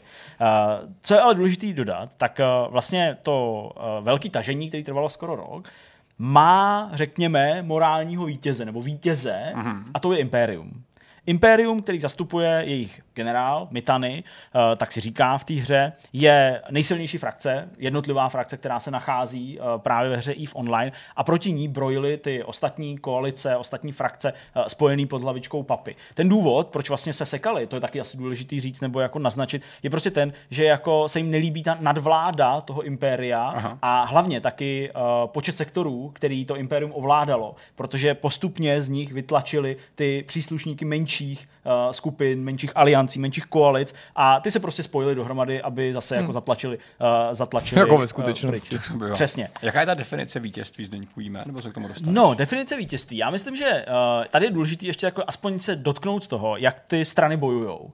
Zatímco Aliance, uh, pardon, zatímco Imperium postupuje možná jako ve skutečnosti, takže uh, klade důraz na to, aby ztráty byly co nejmenší, mm-hmm. aby využívali různé jako taktické uh, záležitosti, jako jsou pasti, jako jsou klamné útoky. Tím neříkám, že to papy nedělá, ale prostě Imperium postupuje jako tímhle jako vojenským způsobem. Proto se jim možná daří. Proto se jim možná daří. Zatímco papy uh, postupují spíš tím útokem jako nás mnoho mm-hmm. a neříkám, že nehledějí na ztráty. Ostatně teda jako finální nějaký skóre té téměř rok trvající války je, jsou asi 3 miliony dolarů, jo, jako vyčísleno v hodnotě uh, těch ztracených lodí na obou bolí, stranách. Jo. Takže oni jako spíš se snaží zlikvidovat toho protivníka tím, že jich je jako hodně, neustále se k ním třeba někdo připojuje, jsou jako vlastně uh, pro ty ostatní menší frakce v té hře uh, přitažlivý právě protože se jako spojují proti jednomu nepříteli, takže uh, díky tomu prostě mají poměrně značný, uh, značný zdroje uh, a značný množství množství těch mm. lodí, které jako neváhají uh, pro to vyšší dobro, uh, tedy použít v té válce. Takže uh, ta definice by asi byla, že se jedna nebo druhá strana vyčerpá, uh, že prostě přijde o ty lodě, kterýma už je schopná kontrolovat uh, mm-hmm. nějaký další útoky. Jenomže, a já už to nebudu dál jako natahovat, jen, ono k tomu jako nedošlo. Protože uh, když už se schylovalo k tomu, že dojde k té nějaký další velké bitvě, a to právě bylo letos v létě, tak se začala uh, ta papy uh, v nějakém sektoru uh, dávat dohromady. Samozřejmě existovaly proto nějaké jako hlubší plány. A to jádro mm, papy bylo připravený na ten, na ten útok eh, proti, proti impériu, jenomže se stalo to, co se ve skutečných válkách taky někdy stává. Někdo nedorazil, zběhnul. Zběhnul. Mm, Snad ne ani zběhnul, ale ty menší různé frakce zapojený do celé té koalice si to jako začali rozmýšlet. Mm. A v ten rozhodující moment uh, vlastně uh, nějaký jako svazy nebo, nebo roje lodí, který měli zaútočit jako z flanku, tak prostě se uh, začali teleportovat pryč, nebo skákat okay, prostě, okay. Uh, skákat do jiných sektorů Kamarádi, a, no, a vlastně opustili tohle. Takže jinak řečeno, doplatilo papy na morálku. Mm-hmm. Ale... Možná právě taky, že to není takový centrální víš, to řízení, tak se ti tak to, to prostě může rozpadnout, tak je to jako složený z různých... Přesně. Uh, Oni doplatili na morálku uh, těch ostatních, ale je důležitý ještě jako samozřejmě se vrátit k těm důvodům, proč ta morálka klesala, protože uh, ta bitva, respektive spíš ta válka celková, uh, pořád probíhala tak, jako že neměla vítěze. Jednou byly úspěšní uh, ty uh, síly Imperia, jednou síly Papy a vlastně se jako přetahovali taky hodně o to území. Uh, Papy zaznamenalo v průběhu té války spoustu úspěchů ve smyslu toho, že vytlačili Imperium z těch jednotlivých sektorů, dokonce si snažili dělat i opěrný bod a nakonec jim to podařilo v tom hlavním sektoru Imperia, v tom Delft. Tam si skutečně jako ten opěrný bod vytvořili, udělali tam nějaký jako předvoj nějakého mm-hmm. dalšího útoku. A vlastně se jim jako docela dařilo. Takže proč uh, ta morálka upadala? To už padá na hlavu CCP, tedy vývojářů té hry, protože oni mm těžko říct vlastně jako proč, možná je to jenom s vidinou nějakého progresu, který se ve hrách děje prostě běžně, protože to jsou hry a pořád se výváři snaží nějak vylepšit, pokud se jedná o nějaký samozřejmě hry, které trvají. Oni začali upravovat ekonomiku té hry. Je, je, je. A ta je nesmírně důležitá uh, v tom, uh, nejenom samozřejmě bytí v té hře, ale samozřejmě v tom válčení. A vlastně ta ekonomika začala jako znevýhodňovat uh, stavbu těch velkých lodí, případně uh, jejich nějakou jako zprávu a zvýhodňovala spíš jako menší lodě, průzkumné lodě. Mm-hmm. Uh, to bylo kvůli zdrojům, kvůli tomu, jak se získávaly ty zdroje a tak dále. A vlastně papy přestávalo mít chuť Uh, jako získávat složitě tak velké množství lodí, aby byli schopní zaútočit na to impérium a jako zasadit nějaký uh, drtivý uh, drtivej, uh, úder. A prostě už nestačily plamený výroky jejich velitele, uh, kterými je Vili, tak si říká v té hře. A ty jeho výroky jsou fakt, jak kdyby jsme byli někde ve válce a poslouchali. Protože Vili pro Polygon řekl, když jsme tuhle válku začínali, věděli jsme, že v ní budeme bojovat až do konce. Víš, prostě takovýhle jako To je dobrý, no, to už- A oni se samozřejmě vysílají na nějakým Twitchi, prostě, jo, nebo jako chodím nějaké objekty, prostě skutečně přichází, jako pozor, mluví velitel, tak ho jako poslouchaj. Pro nás je to vyhlazovací válka, řekl Vili. Je to válka na život a na smrt. Naším cílem je odstranění Mitány a Imperia z EVE Online. Jsme tu proto, abychom je vyhladili. Prostě je hodně tvrdý, používají jako. jako, takovýhle jako věci, což, Okay. což je jako zajímavý, ale jak říkám, bohužel to prostě nestačilo. A nakolik myslíš, že to je, že to je jako póza a nakolik to ten člověk Tak bude to, že to je nějaký roleplay. Jako. Tohle je roleplay, samozřejmě. Ale já myslím, že pak se to jako skloubí uh, v to, co z té hry chceš mít, No právě. zcela dobrovolně, protože ty lidi, kteří to hrajou a který jako se účastní těchto bitev, no. než kvůli těch, kteří jsou ti velitelé, já si nedělám iluze. Pro ně to musí být jako druhý život, nebo To chci druhá říct, práce. Že, když tam máš tolik času a tolik peněz zainvestováno, tak už to nebude jako jednoduchý roleplay, že si tak něco jako zahraješ večer. Víš, No, už... tak určitě o ten výsledek jde, že No, jo. jako když máš za loď za 100 tisíc jako dollars, tak asi nechceš úplně jako prohrát, že? Přesně, Takže... jako pro ně to fakt musí být jako nějaká forma realizace. Hmm. A, a to je právě to, co už jsem tak jako naznačil, že to je to, proč je to tak přitažlivý, protože to ty lidi takhle Kdyby v tom ty prožívají. prachy nebyly a nebyla v tom ta skutečná politika, ta naléhavost Hmm. toho, že to je nějaký opravdový, tak by to lidi vůbec nezajímalo, že jo? Proč teda nejsou jako váleční reporty z jiných her, ve kterých hráči tady prostě takhle bojujou. Hmm. Přesně. Uh, co se týče uh, toho tlaku ze strany těch vývojářů, tak i k tomu jsou samozřejmě nějaký výroky, protože i vývojáři uh, mně přijdou jako takový vtažený do toho dění v tom EVE a berou na sebe roli prostě takových nějakých, ne bohů, jo, protože oni, ne, oni nevystupují jako nějaká síla, která by tam uh, jako vstupovala do nějakých konfliktů a nějakým zásahem prostě admina něco řešili. Ale spíš mi přijde, jako, že oni i v té komunikaci s těma fanouškama vystupují jako prostě nějaká jako frakce nebo jako prostě mm-hmm. jako nějaký řídící orgán toho, mm. toho světa. Takže vlastně i ty jejich reporty jsou vlastně takový jako roleplayovaný trošičku, uh, byť samozřejmě vždycky záleží na vyjádření konkrétních uh, lidí. Uh, komentář k té změně té ekonomiky uh, poskytl, uh, poskytl Peter Farrell, což je jeden z vývojářů samozřejmě a taky člen toho týmu, který se stará o tu komunitu. Říká, trochu jsme předělali systém průmyslu, uh, což bylo to důležité, co právě vstoupilo do výroby těch lodí, získávání těch zdrojů. Do větších válečných lodí se nyní dává více typů různých věcí, včetně právě těch zdrojů, které ve hře nebyly tolik využívaný a ne, neexistovaly možná i jako osvědčený postupy, jak co nejefektivněji takovýhle zdroje získávat. A to prostě narušovalo uh, tu, tu strategii, kterou, mm-hmm. kterou papy, uh, kterou papy uh, razilo.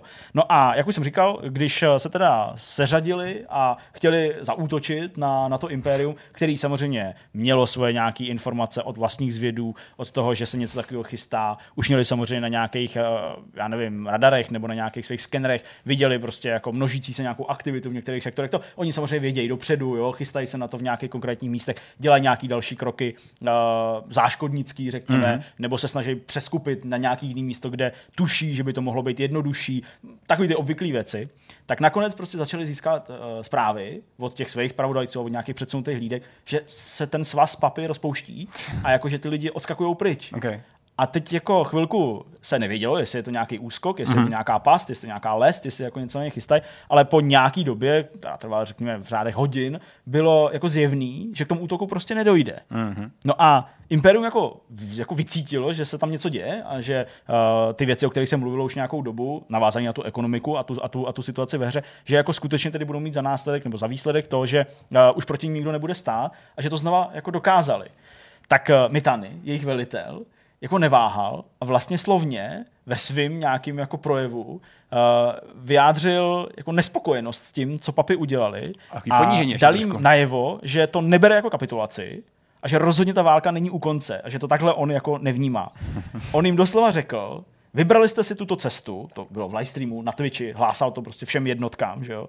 Uh, měli jste všechny možnosti zvolit si jinou cestu. Můj lid touží po pomstě, selhali jste a ošklivě jste selhali, budete zničeni. To jim prostě jako řekl a vysvětlil, okay. že pro ně to bylo těžký, protože oni museli být neustále o krok dopředu, protože to jako spolíhají jenom sami na sebe, byť, hmm. jsou, byť jsou obrovský.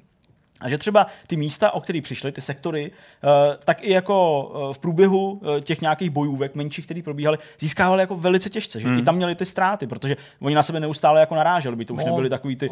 A všichni utrpěli ty škody. Všichni něco tě to stojí, i když Přesně. si jako v pozovkách odrazil ten útok. Tak, takže já vlastně chápu to rozhorčení nějakého vojenského velitele, případně prostě nějaký armády nebo, nebo prostě lidí připravených na to bojovat, že jim ten nepřítel jako uteče, a jako nechtějí se s tím smířit, protože jako pro ně ten konec by byl, jak jsme tady, Ty jak se ptal, prostě jako zničení těch hmm. jejich lodí, nebo jako uh, utrpění nějaký jako vážný škody. Hmm. A k tomu prostě nedošlo. Takže ten měsíc, který uh, nás dělí už od téhle události, je vlastně vyplněný pořád nějakýma ojedinělejma ad hoc soubojema Mhm. mm-hmm. a vlastně neustálou snahou Impéria znova No to jako vyprovokovat, to papy vyprovokovat tam. Mm. znova. Takže se snaží zaútočit vždycky prostě nějakým jako menším svazem na nějakou jako strategicky důležitou věc, na nějakou základnu, na nějaký místo, který slouží třeba k nějakému pozorování, jako, jako uh, dalšímu. Velkou roli tam taky třeba hrajou ty uh, nápojné body při těch uh, skocích, Mhm. mm-hmm. Protože ty jsou omezený nějakou vzdáleností a ty potřebuješ mít nějakou cestu, Když je přerušíš, ústupovou, anebo právě pro nějaký provedení ofenzívy a ta musí být nepředušovaná, mm. abys jako mohl se pohybovat jako rychle uh, nebo efektivně, tak uh, potřebuješ nějaký místa, že oni jako občas zaútočí na nějaký jeden článek tohohle z toho řetězu, zničej to, stáhnou se zpátky, čekají, jestli to naštve nějakou větší část té koalice papy, jestli se znova začnou jako šikovat. Do toho ty výváři pořád řeší tu, tu, tu ekonomiku a vlastně se má za to, že ta válka, byť jako by se dalo říct, že je u konce, nebo prostě uh, nějaká ta jako hlavní část, takže jako bude pokračovat. A že bude prostě bublává pokračovat jako, nespokojenost, jako druhý rok vlastně de facto. Druhá sezóna. A očekává se, že znova na přelomu, protože já nevím, jestli to pro ty hráče je jako nějaký symbol, ty Vánoce, nebo, ne, ten, roku, Prostě víc nebo ten nový no, rok. mají čas no. plánovat, Že jo? Jo, jo, prostě jo. sedí Já jsem to nechtěl úplně říct, protože Ale nechci, bývá, ale. já, já, já totiž nechci jako relativizovat já nebo, nebo typoval. zesměšňovat To to, to že ty lidi prostě jako uh, jsou i závislí na tom, jestli mají volno. A to jo? se ví, to se ví dlouhodobě. a Tak to, Asi to jo, jo. já jsem říkal celou to povídání, že jo, což je válka a ty zrovna potřebuješ letět do práce nebo vzít dítě do školky, jako, že Právě. prostě pro mě Takže- dneska nemůžu vzít dceru do školky, protože bude ofenzíva. Takže teď prostě jako lidi v EVE jako na, uh, s napětím očekávají, co bude dál. No to očekám teď už taky o tohle povídání. jestli, to jestli prostě skončit. budou další útoky, uh, taky se řeší prostě ta serverová st- infrastruktura, hmm. protože po té zkušenosti z toho ledna letošního roku se je jako nechce moc uh, hmm. do, těch, do těch bitev právě s obavama, že jako o ty, o ty věci přijdou zase. Tak uh, je to vlastně jako hrozně zajímavý, jak to furt jako bublá, má to svůj takový jako, jako vývoj, ale co mě na tom prostě nejvíc baví, je to, jak to strašně žerou, hmm. jak jako realisticky uh, o tom mluví, a když zavřeš oči a představíš si, že to je nějaký sci-fi prostě příběh, nebo nedej bože válka, která probíhá někde nad našima hlavama prostě ve vesmíru, tak to vlastně splňuje všechny ty požadavky, které bychom na to kladli uh, s odvoláním a odkazem na to, co známe ze země, mm-hmm. že jo, jako jak se řídí války tady. Tak, uh, tak asi tolik k tomu. Jo, je to moc zajímavý, moc pěkný. Těším se na nějaký případný další pokračování a nejvyšší čas, aby se ty konflikty i tady u nás řešily takovýmhle způsobem. No. Nemyslím tady u nás, tady v téhle místnosti, ale můžeme na planetě Zemi, peněma. že by prostě, jak to vždycky předkládá, sci-fi literatura, filmy, seriály nejrůznější, hra a podobně. že prostě ten boj vlastně může být jenom takový jako fiktivní, že to bylo ve Hvězdný bráně, Star Trek se o to otřel, no. řada dalších jako vědecko-fantastických klasik. To je pravda. Hezký. Dobrá. Tak Čas na rozhovor. Jdeme na to. Naším dnešním hostem je Vladimír Kudělka, autor hry Afterglitch, na který právě pracuje. Ahoj Vláďo. Ahoj Jirko, díky za pozvání. Moc krát díky, že jsi přijal pozvání do našeho vidcastu a k tomuhle tomu povídání. Ze všeho nejdřív tě poprosím, eh, podobně jako jiné hosty na tvém místě, vývojáře, jestli bys našim divákům prozradil, jak jsi vlastně dostal k vývoji počítačových her, jestli je to tvoje první původní profese, anebo jestli zatím byl nějaký uh, jiný vývoj, tvůj osobní. Tak u mě to začalo vlastně na škole, na fakultě výtvarných umění. Předtím jsem hrál lední hokej a po maturitě jsem tak nějak nevěděl, co dál. Pak jsem pověsil brusle na hřebík a šel jsem na fakultu informatiky, tam jsem nějak utekl, pak na fakultu strojírenství a mezi tím už jsem si dělal uh, ve Flashi různé animace a podobně. Ale vlastně už dřív, ještě když jsem hrál hokej, tak jsem rád animoval ve Flashi a trošku se hrabal v tom kódu, co tam byl ten action script tehdy. No a pak jsem se nějak dostal na fakultu výtvarných umění, jak jsem zmínil, a tam jsem začal dělat interaktivní instalace a zajímat se trochu víc ještě o programování. No a úplně k těm hrám jsem se dostal eh, s tím, že jsem dostal iPhone a Mhm. mm-hmm. začaly mě zajímat aplikace, tak jsem tam začal dělat první nějaký apky. To se odráželo vlastně zase ve škole, kde jsem měl třeba bakalářku, eh, že jsem vytáhl třeba jenom mobil z kapsy před tou komisí. A tam bylo zajímavé, že všichni malíři, sochaři na bakalářku měli pocit, že musí udělat co největší dílo. A já jsem si říkal, že to dělám obráceně. A Co že, nejmenší. Že přijdu, ano, přesně, před tu komisi a nebudu mít vůbec nic. A pak, jako když oni už jako budou taky nervózní, tak vytáhnu ten mobil a řeknu jim, že jsem si tady udělal jakoby digitální skulpturu, která nasává moje data, celý mm-hmm. ten, co se pohybuju a že tohle je ten výsledek a že to nosím jako pořád v kapsi a že tohle je ta moje digitální skulptura. Takže takové věci s programováním mě začaly lákat a pak samozřejmě jsem dělal nějaké malé hříčky na App Store, jenom takové blbinky, to bych ani nezmiňoval. A na tom jsem se učil. No, a... musíš nám ale určitě říct, jak to dopadlo s tou komisí, jak zafungoval tento, ten tvůj trik na místo nějaký jako objemný práce, přinést něco, co na první pohled není ani vidět a je to takhle alternativní. Tohle bylo dobrý, tam jsem viděl takový cvaknutí v těch očích, jakože oni to dělají spoustu let a pořád vždycky chodí před ty velký na velký suchy a, a už byli taky jako znuzení a, a viděl jsem, že tím přijal takovou jako jiskru. Takže to dopadlo dobře a pak jsem mohl pokračovat v magisterském studiu a dělat ještě větší interaktivní instalace a být na té škole další dva mm-hmm. roky. Krásný další dva roky, takže to byla ta cesta k těm hrám. A plus tam se mnou chodil do třídy vlastně B, Lukáš Medek a Vojtěch Vaněk z té brněnské scény, takže tam už se začal tak u těch hrách špitat na chodbě a to bylo dost zajímavé. No. Ty jsi zmiňoval to technický podhoubí, zároveň i to výtvarný. Co tě na těch hrách láká víc? Nebo je to naopak prostě synergie obojího, víš? Prostě často to bývá tak, že se někdo cítí být spíš tím výtvarníkem, grafikem, umělecky nadaným a dostane se do světa hera, nebo je to spíš jako technická mysl, někdo, kdo má rád matematiku, programování? Hmm. Hele, já jsem duší výtvarník. Já jsem jako vizuální člověk, a matematika mě bolí. K matematice se dokonce vracím teď jako zpětně, i že si kupuju knížky a brečím, že jsem jako na střední nedával větší pozor, nebo se o tu hmm. matematiku víc nezajímal, a protože tehdy ti nedochází, k čemu ti bude sinus, k čemu ti bude kosinus, na co je to pi. Jako představuješ si svůj život úplně v jiných kolejích a že to nikdy nevyužiješ. Hmm. Ale jak začneš programovat, tak goniometrie a všechny tyhle věci, prostě musíš otevřít ty knížky a začít se o to zajímat. Je to tam. No. To je docela zajímavé, že to říkáš, protože to jsou přesně takové ty věci a ty, ta, ta část té učební látky, kterou, ano, valná část lidí v dospělém životě nevyužije a na to konto se pak přesně říká, no k čemu ti to kdy bude, že jo, to, přesně to nepoužiješ a ty jsi příkladem člověka, teda, který se jako taky domníval, že to nebude muset eh, nikdy využít v životě a nakonec se k tomu teda vracíš. A dost pozdě jsem zjistil, že to je potřeba hodně. Mimochodem, eh, tak jak eh, působíš, v tom herním světě. Tebe lákalo, když už si zmínil i třeba svý kolegy, že by se spodílel na nějakým větším projektu v rámci prostě klasického zavedeného herního studia, anebo dáváš přednost té solo práci? Uh, já jsem hrozně jako individualista, introvert, takže já mám rád jakoby svůj klid. I vlastně teď, eh, když jsem pracoval z domu, teď už to moc nejde s rodinou, tak jsem v kanceláři a zase jsem tam jako celý den sám v mhm. úplném mm-hmm. tichu a, a tam dělám. No jak jsem ti říkal, běží mě tam Vortex na pozadí, hmm. to tak jediný, co tam poslouchám a slyším nějaký hlasy. Ty jsi řekl o některých těch aplikacích a věcech, co si na začátku vytvořil, že to je něco, co si podle tebe nezasluhuje nějaký širší komentář. Co bys teda ale označil za tu průlomovou práci na poli videoher? Já pochopitelně jako tuším, kam asi budeme mířit, ale hmm. přesto bych rád, abys to našim divákům prozradil ty. Jo, takže ten můj zlom přišel až eh, s videohrou Rememorit eh, v roce 2015. Eh, to bylo vlastně, když jsem dodělal školu, tak jsem si říkal, ještě nemám rodinu, ještě nějaký čas něco si udělat. Byl to projekt na tři měsíce, klasicky byly z toho dva roky. Mm-hmm. A tu hru jsem už smazal, vyhodil jsem DVDčka do koše, pak jsem je znovu lovil, taky plno restartu prostě vývoje.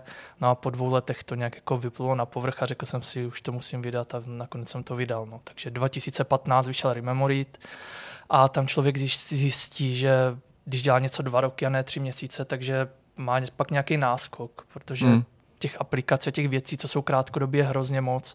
A čím víc obětuješ, tím víc by se ti to mělo vrátit. Nemusí to tak být, ale já v to věřím, že když na něčem tvrdě pracuješ, tak se to nějak musí vrátit. To je no, moje vize. No. Jak jsi byl teda s tím výsledkem a s tím přijetím spokojený? Já samozřejmě z tebe nechci lámat nějaký konkrétní čísla, ale jestli můžeš naznačit, jak se to hráčům líbilo, jak se to prodávalo. Protože my vidíme akorát to, to vně, tu fasádu, mm. jaký to sbírá hodnocení, eh, na Steamu, jak to třeba hodnotí mm. hráči. Tam jsem viděl, že je to takový jako smíšený to, to přijetí. Mm. Já jsem byl pak z toho šťastný. Ze začátku, jak to tak lítalo, šlo to pak do těch smíšených, tak člověk neví, ale pak se rozjel takový zajímavý kolotoč.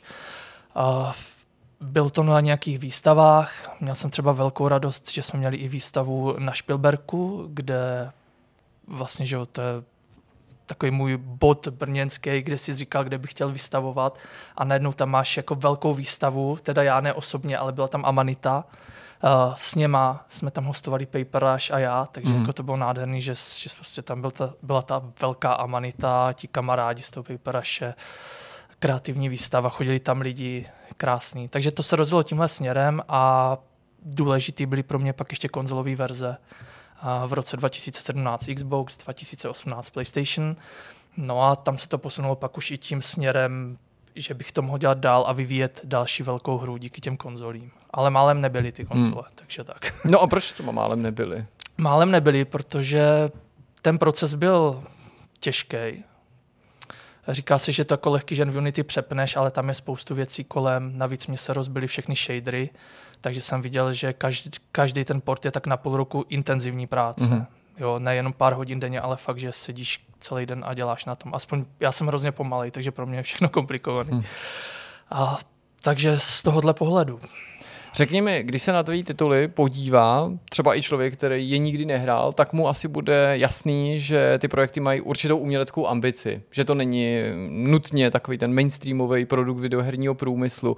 A možná si i naši diváci kladou otázku, jestli se takovouhle tvorbou dá prostě uživit, jednoduše řečeno. A zase netám z tebe samozřejmě mhm. žádný konkrétní čísla, spíš uh, obecně, jestli ti to funguje. Já už čísla klidně rád řeknu, já jsem nevěděl, co můžu říct, co ne, teď jsem se díval, že jako když řeknu obecně, tak uh, Rememoridu se prodalo 50 tisíc kopií za těch pět let a což vlastně zajistilo ten vývoj následujícího titulu, který trvá už 6 let. To je super. No tak se pojďme k němu konečně přesunout. To je samozřejmě hlavní důvod tvé návštěvy a hlavní téma našeho povídání. Nedávno oznámená hra Afterglitch. Řekni nám, co přibližně můžeme očekávat, protože samozřejmě ty informace, které jsou na Steamu i v tom oficiálním preskytu, jsou zatím hodně takový jako úsporný a já to chápu, ale budu se z tebe přesto snažit něco vytáhnout. Mm-hmm. Uh, začnu od prvotní ideje. Chtěl jsem udělat retro sci-fi hru, mm-hmm. tentokrát z pohledu třetí osoby, kde chodíš s astronautem uh, po nějakých světech. Uh, už když jsem to dělal Rememorit, tak jsem viděl, že je hodně abstraktní, že je takový surreálný a že někdo má problém už se napojit třeba na ten screenshot. Jo, to poznáš ze sociálních sítí, na co lidi reagují, na co ne. Mm-hmm. A, a vždycky se mi líbilo, že jsem listoval starýma katalogama ta estetika toho retro sci-fi. Souhlas. A zároveň takový ten koncept, že kamkoliv dáš postavičku, i když máš hračku astronauta a kamkoliv ji postavíš, tak už ti nabíhají v hlavě nějaký konsekvence. Jasně. Jo, takže to funguje i v tom herním světě, že kam postavíš astronauta, tak tak to něco dělá. No, je to vidět už na těch tvých prvních screenshotech, které jsou tematicky podobný, ale každý rozehrává už tu fantazii a vlastně hmm, je to okula hudící. Přitáhne to prostě pozornost na první pohled. Moc. Eh, pověz mi, jakou přesně třeba estetikou nebo autorem konkrétně se nechal inspirovat, protože těch vlivů potenciálních je tam celá řada. Mm. Uh, už, ještě když jsem dělal Rememorit, tak samozřejmě do kin přišel film Interstellar. Jasně. Uh, což scéna v Tesseractu bylo prostě nějaký nasměřování mé mysli, kam jít po Rememoridu. Mm-hmm.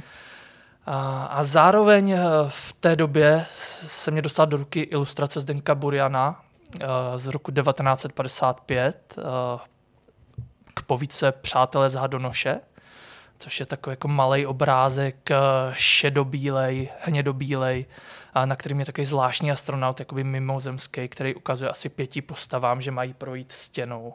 A jedno, jeden opravdu jako prochází tou stěnou. Jasně.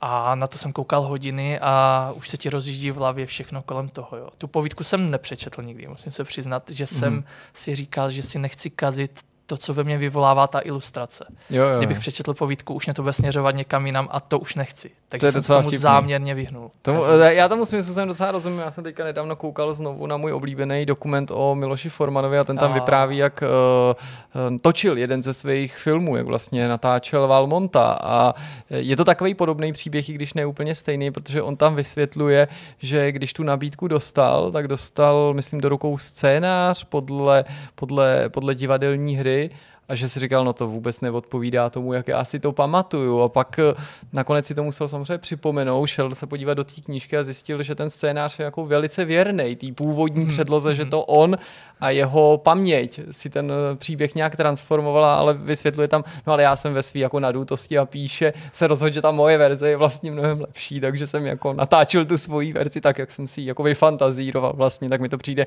takový podobný, to jak se nechceš tímhle tím nechat ovlivnit.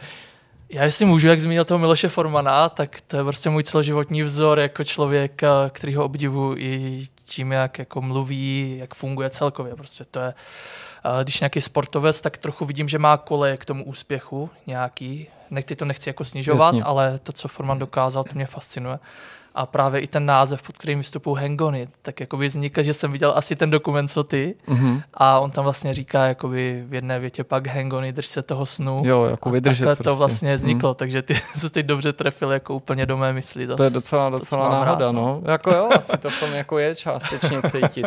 Pověz mi ještě jednu věc. Když někdo dělá takovýhle hry prostě, které nejsou třeba vždycky úplně exaktní, ať už v příběhu nebo v té výpravě, v grafice, tak eh, se to přece jenom ale může různit ten výsledek. Někdy je jako abstraktní ten příběh na začátku, ale má nějaký jednoznačný vyústění. Tak to třeba dělá Hideo Kojima, že to vypadá jako mm takový slepenec jako bizarních výjevů, ale ty můžou směřovat vlastně k docela jednoznačnému finále. Nebo jako abstraktní jenom to prostředí, ale ten příběh uvnitř je jako zcela takový jako jednoznačný a exaktní. A nebo naopak, se pohybujeme vlastně v docela normálním světě a abstraktní je to samotné vyprávění, nebo je takový jako obtížně uh, zachytitelný. Tak mě zajímá, nakolik ten svět, který jako zjevně v Afterglitchi nebude úplně standardní, jako předjímá to, co můžeme čekat od toho příběhu. Tam je jedno téma, který to všechno rozbíjí. Hmm. První idea byla taková, že ta hra bude komerčnější už. Jako možná racionálně kvůli financím to jsem i jakoby zamítl, protože dělat něco, co ti není pochutí, nemá cenu. Ale chtěl jsem, jak jsem říkal, chtěl jsem, aby se toho lidi hned ze začátku mohli líp uchopit. Jenže jsem se začal zajímat, zase trošku víc jsem ujel na čtvrtém rozměru. Mm, četl jsem dost eh, knížek od různých fyziků o paralelních světech, o hyperprostoru, o teorii superstrun. No a zase tam mysl mě ustřela úplně někam. A, takže já teďka říkám, že Afterglitch je zatím plno střepů, který já se snažím nějak slepit mm. do toho celku. A dokonce jsem našel cestu, kterou jsou takový, řekl bych, křižovatky paralelních světů. A to bude ta cesta po těch křižovatkách těch paralelních světů. A budu se snažit, aby člověk už nezabloudil, jak třeba někdy v Rememoridu. Mm-hmm. Takže tímhle způsobem to nějak korigovat víc. No. A myslíš, že ten výklad toho, co zažijeme v té hře, nakonec bude docela jednoznačný, protože o to se často hráči přou a nemá smysl ani jmenovat konkrétní tituly, protože to nechci vypadat jako, že to k tomu mm. přirovnávám, mm. jo, ale namátkou to bylo, když prostě dohráli lidi poslední Bioshock, Bioshock Infinite, mm. jo, mhm. takže vlastně tři čtvrtiny hráčů běželo na internet, to vlastně jo. tu svoji vizi porovnat s vizí někoho jiného, respektive jako najít tu interpretaci, protože spousta lidí vlastně ani nevěděla, jak, ten, jak to má chápat, to i ústění nebo to, to finále. Tak mě zajímá právě, jestli jako ti záleží i na tom, aby nakonec ten výklad toho tvýho příběhu třeba byl hráči snadno pochopitelný, anebo možná nesnadno pochopitelný, ale prostě pochopitelný. Uh, ta věc je od, od začátku braná i s tím, že by měla být taková spirituálnější, filozofičtější. A když začnu zase utíkat, co se mě honí v mysli, tak, tak se odrazím k režisérovi Terenci Malikovi a jeho posledních filmů. Hmm.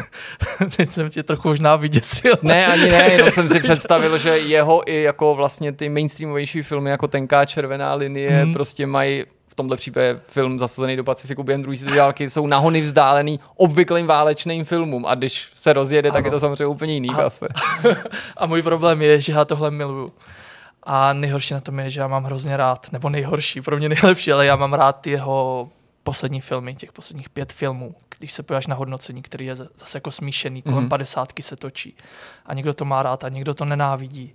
A já bohužel to mám jako hrozně rád, ty jeho filmy, jak jsou spirituální, uh, jak on vyprazňuje děj, vyprazňuje to filmový médium, tak to mě na tom hrozně zajímá a, a zůstává u nějakého pocitu, u nějaké obrazovosti. A to je vlastně to, co zajímá mě na těch mých hrách. Jako v první řadě, zase bych to přirovnal k tomu, jako když maluješ obraz. Já mám rád každou scénu, když vypadá obrazově a pak v ní teprve začnu zase něco jakoby rozehrávat. V tom Rememoridu to bylo takový, že jsem měl dřív ten vizuál, pak jsem moc nevěděl, co s tím. Tady mě to táhne k tomu hyperprostoru. Dokonce tu mechaniku, kterou teďka používám, tak jsem objevil asi až po čtyřech letech vývoje, kdy jsem fakt jako nevěděl, co s tím Jasně. a třikrát jsem to předtím restartoval. No. A po čtyřech letech se objevila ta mechanika teda. No. To je dobrý. Možná ne každý v našich novinkách a na webu zachytil informace o Afterglitchi, proto by tady asi neměly chybět i takový základní údaje, třeba jako na jaký platformy tahle ta hra míří a kdy se můžou diváci těšit, že si ji vyzkouší. Hra by měla být na Steamu už 6. prosince, pokud teda všechno stihnu, tak jak mám naplánovaný. Už se začínám trochu bát, teda abych se přiznal.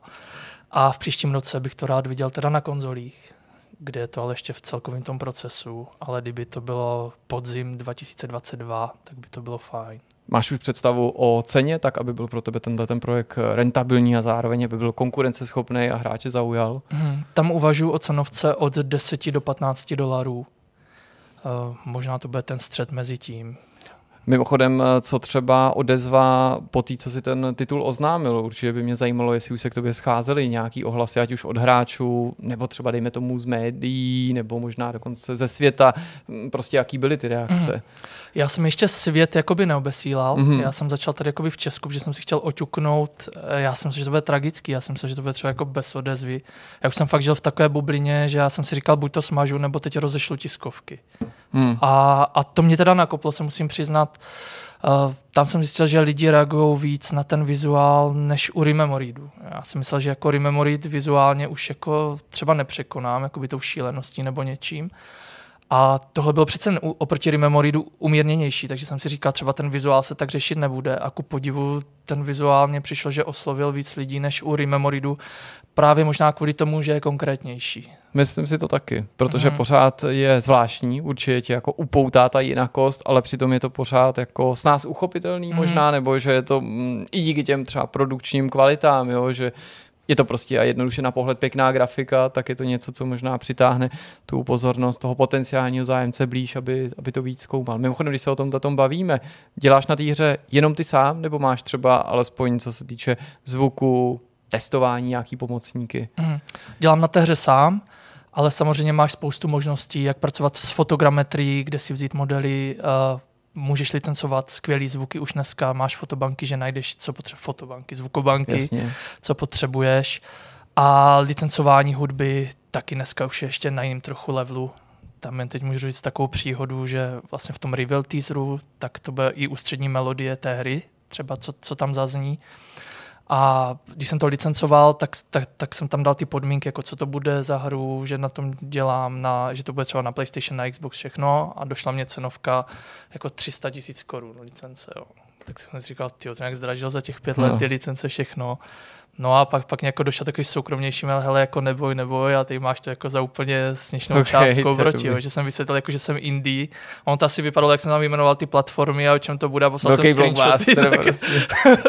Ale to zase jako potěla, hrozně jsem to chtěl, jako tu znělku, co tam chop, je. No. Chop. Uh, taky velkým tématem u nás, ne našich diváků, ale obecně českých hráčů, bývá lokalizace. Bude mít hra překlad a vlastně potřebuje hra překlad, bude mít titulky, bude tam něco psát, co si zasluhuje lokalizaci? Bude tam minimum titulků, ale už se na Steamu někdo ptal, jestli tam bude česká lokalizace. Já jsem mu odpovídal, že to nestihnu uh, do toho prosince, ale pak bych ji tam rád, podle toho, jak to půjde celkově dál. Jako ten překlad už by pak neměl být složitý. Já to jen teď fakt časově nestihnu.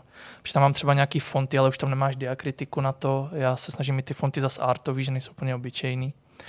A pak by mě zajímal třeba i dubbing, jako to bude pár vět, který by se dali česky hezky nadabovat, domluvit se tady se studiem nějakým, takže do budoucna to nezavrhuju určitě. Jasně. Chystáš se to vydávat sám, jsem koukal. Eh, byly tady nějaký i jako pokusy třeba ze strany nějakých jako indie vydavatelů, nebo ty sám si třeba měl ambici, že by si navázal partnerství s někým? Eh, neměl jsem. Já jsem měl vlastně a pořád mám asi hrstku střepů a nikde jsem to neprezentoval, ani jsem jako neměl tu odvahu to někde pičnout nebo podobně. Jo.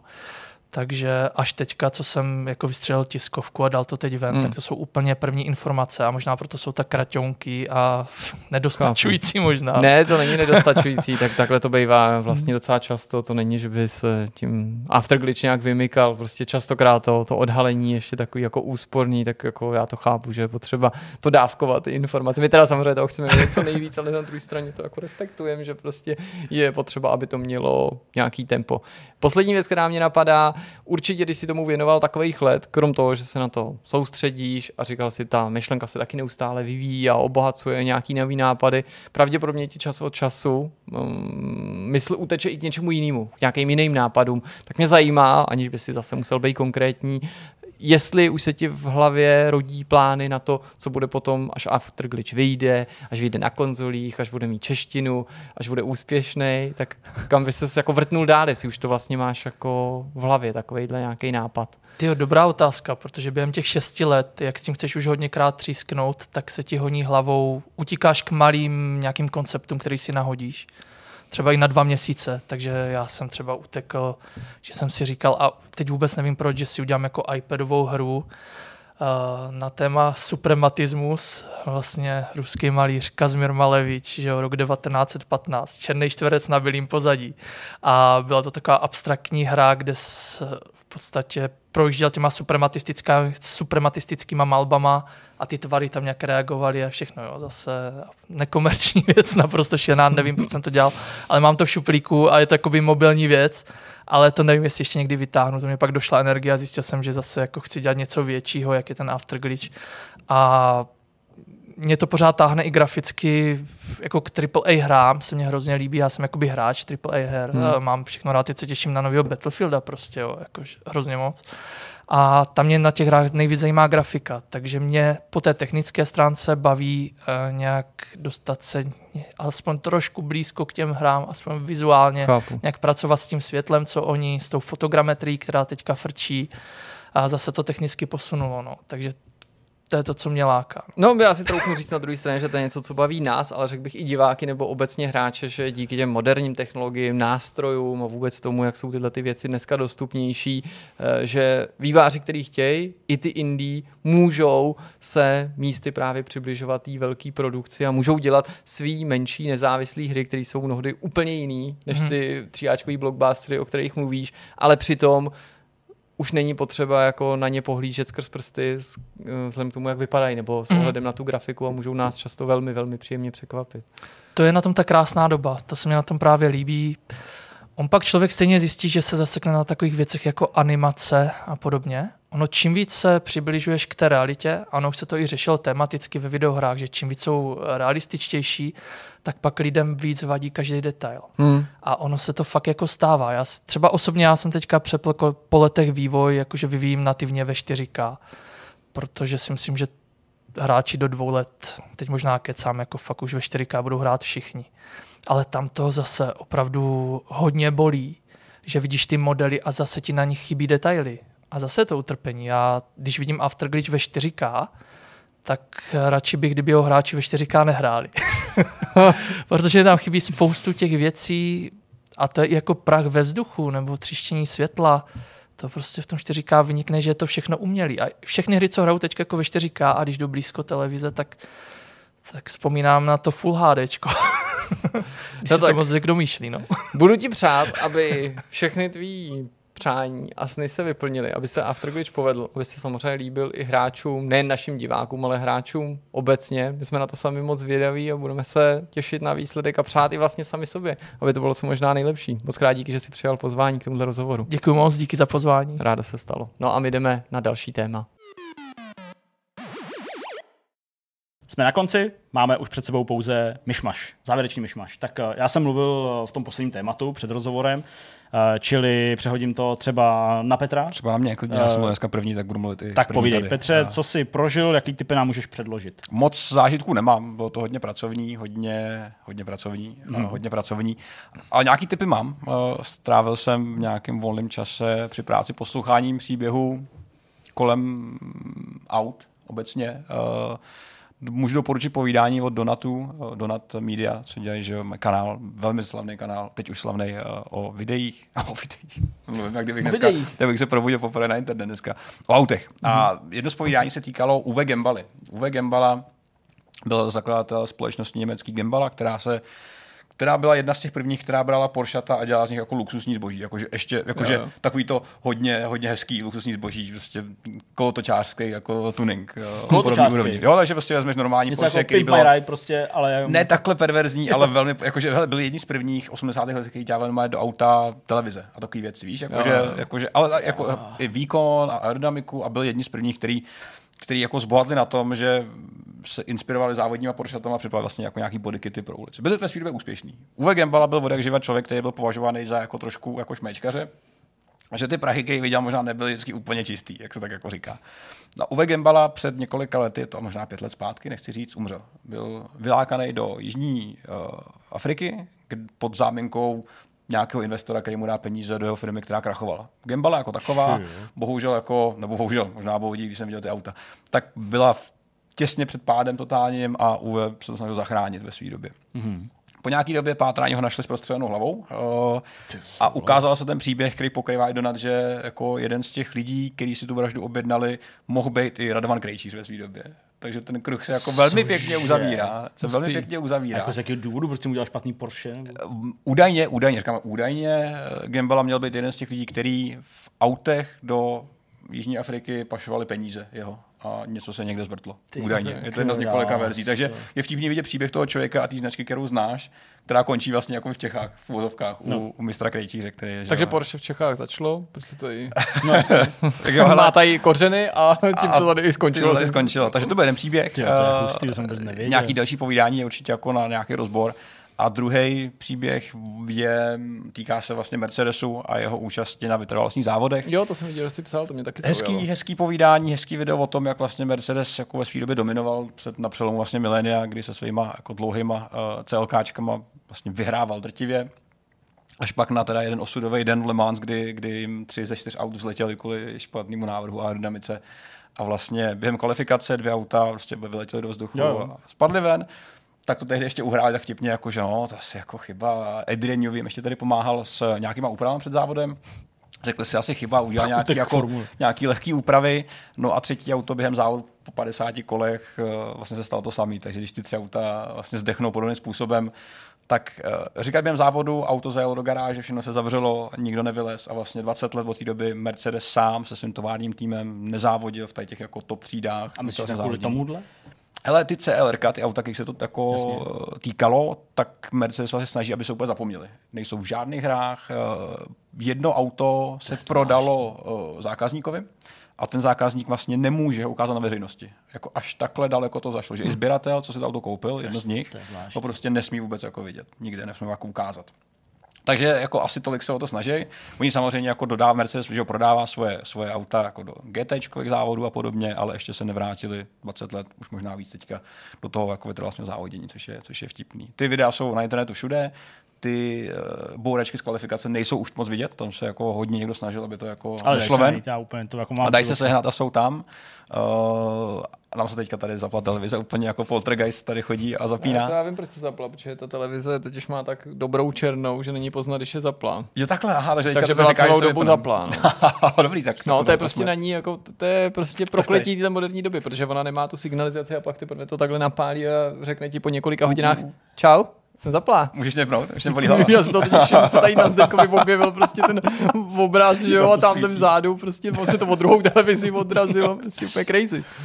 No, takže to byly uh, tyhle dvě videa a to je asi všechno, co bych měl. Nemám nic, nic, nic velkého. Um, včera jsem si objednal novou, novou, uh, ne, ne, ne, taky jsem to přemýšlel, taky ne. Um, novou vitrínu, takže tu, tu tam mi chyběla. Počkej, počkej, počkej. Na co? vitrínu. Uh, na hry, na výstavky. věci, Jo, takhle. na takový, jako, že mám fakt jako plný krabice her, už to potřebuji rozbalit někam, ať mezi tím nechodím. Kocoura jsem vrátil zpátky. No, a- a co Kocour? Super, byl hodný. Hele. A fakt jako hodně A kupuješ, kupuješ teda vlastního? Ne, nechci. Nechci. Je to, je to starost. Chci, chci ještě rok počkat, až se mi ten byt okouká, protože i ta kočka, která celý den spí a škrábe, pak je tam bordel, samozřejmě musí se o to starat. A já jsem zjistil, že jsem jako takový komfortní člověk, že se o to nechci o ní starat. Tak si dám pauzu. ene, eh, ne, energetického, elektrického robota, teda robotický vysavač. Elektrický robot, to, to, A nemusíš to, řešit nic? Nebo elektrickou No, kočku. ale on ten vysavač nevynese ty hovna, že jo, s tím pískem, to je takový. To je Kdyby byl silný, tak to možná bude, že to bude No, já myslím, že to je jenom otázkou času, když Než už přijde, o tom přesně. mluvíš. Možná už v Japonsku to mají. Ale dneska se dá sehnat, že jo, jako eh, výpomoc na uklízení domu, takže možná To jsem ti chtěl cesta. říct, že člověk to nějak Člověk je možná levnější a akorát i pak odnese televizi a takové věci. Takže to byl můj zážitek, jako co mi docela chybí, byla s ním sranda, ale vlastně mi nechybí, takže No, máš ještě čas si to třeba Ještě nějak mám čas, hledat. Já jsem taky zažil nějaké věci a nějaké doporučení mám, protože jsme minulý týden nenatáčeli, tak eh, něco se objevilo. Vůbec můj minulý víkend nebo předminulý byl takový divoký, to už byl dokonce ten předminulý. To jsem měl Ano. takový jako víkend, já tady nebudu pouštět do, do, do podrobností, ale že byl fakt jako náročný a konkrétně v jednom dni, v jednom jediném dni se mi stalo, že jsem dopoledne byl svědkem toho, jak někdo vykrat auto a toho člověka jsem začal pronásledovat a během toho volat na policii a tak dál. A jako ukázalo se, že vlastně za někým běžet a zároveň někomu vysvětlovat, když se ocitneš v neznámém terénu do telefonu, kde seš a kam běžíš. A Je tady chodník a strom. vůbec mi jako zkušenosti prostě z Assassin's Creedu nebyly nic platný a to jsem tam pronásledoval to někoho něco tolikrát. věděl. Hm. Víš o tom, že na každém sloupu je číslo, který můžeš nahlásit a v Praze a vědí, kde to je. To skoro okolností vím, ale v tu chvíli Nenapadlo jako to, to jako nej- ani, ani ani, to jako ne, ne, Mm, nepadlo na, ale jako jasně, to se říká kvůli nehodám hasičům Jo, a tak dál, přesně, že všechny ty uh, Elekt- eh, světla, eh, jako- jsou očíslovaný, přesně, přesně, přesně, tak mají tam takový ten To je- štítek malej. To, To je informace pro vás, je to strašně Takový důležitý. jako, přesně, eh, fun fact nebo, nebo důležitý, důležitý, užitečný fakt, který spousta lidí nezná. Tak eh, to bylo samo o sobě zajímavý. Kvůli tomu jsem promeškal oběd, protože jsem museli pomáhat mámě se stěhováním, s nějakým vyklízením, to je jako v pořádku. A za tyhle ty dvě věci, že jsem pomáhal mámě a že jsem jako tady nějakému Maďarovi, protože to bylo před hotelem, prostě mm, zabránil alespoň tomu, aby se napáchali nižší škody a tak dále, hmm. jako, jsem jako občansky uvědomělej, se mi osud odvděčil tím, že zatímco jsem vyklízel a tu a tam jsem odnášel nějaký věci ven, tak jednou takhle nesu věci k popelnicím a vidím, že kolem našeho nového auta kluci hrajou tenis, nebo spíš ho hrajou tak trochu voněj. Jo. A tu a tam prostě se netrefí tou raketou a tak a asi vám ani nedokážu ne, nedokážu. Určitě jste takové věci zažili, takže ani není potřeba, abych vám líčil tu směs jako zoufalství, jako smutku, naštvání a neschopnosti si to ani na nikoho vylej, protože jsem samozřejmě nešel na jako pěti, šestiletý kluky eh, řvát. Zatím, ze- především proto, že jednak to nemám úplně jako v povaze, protože jsem takový beránek, že jo?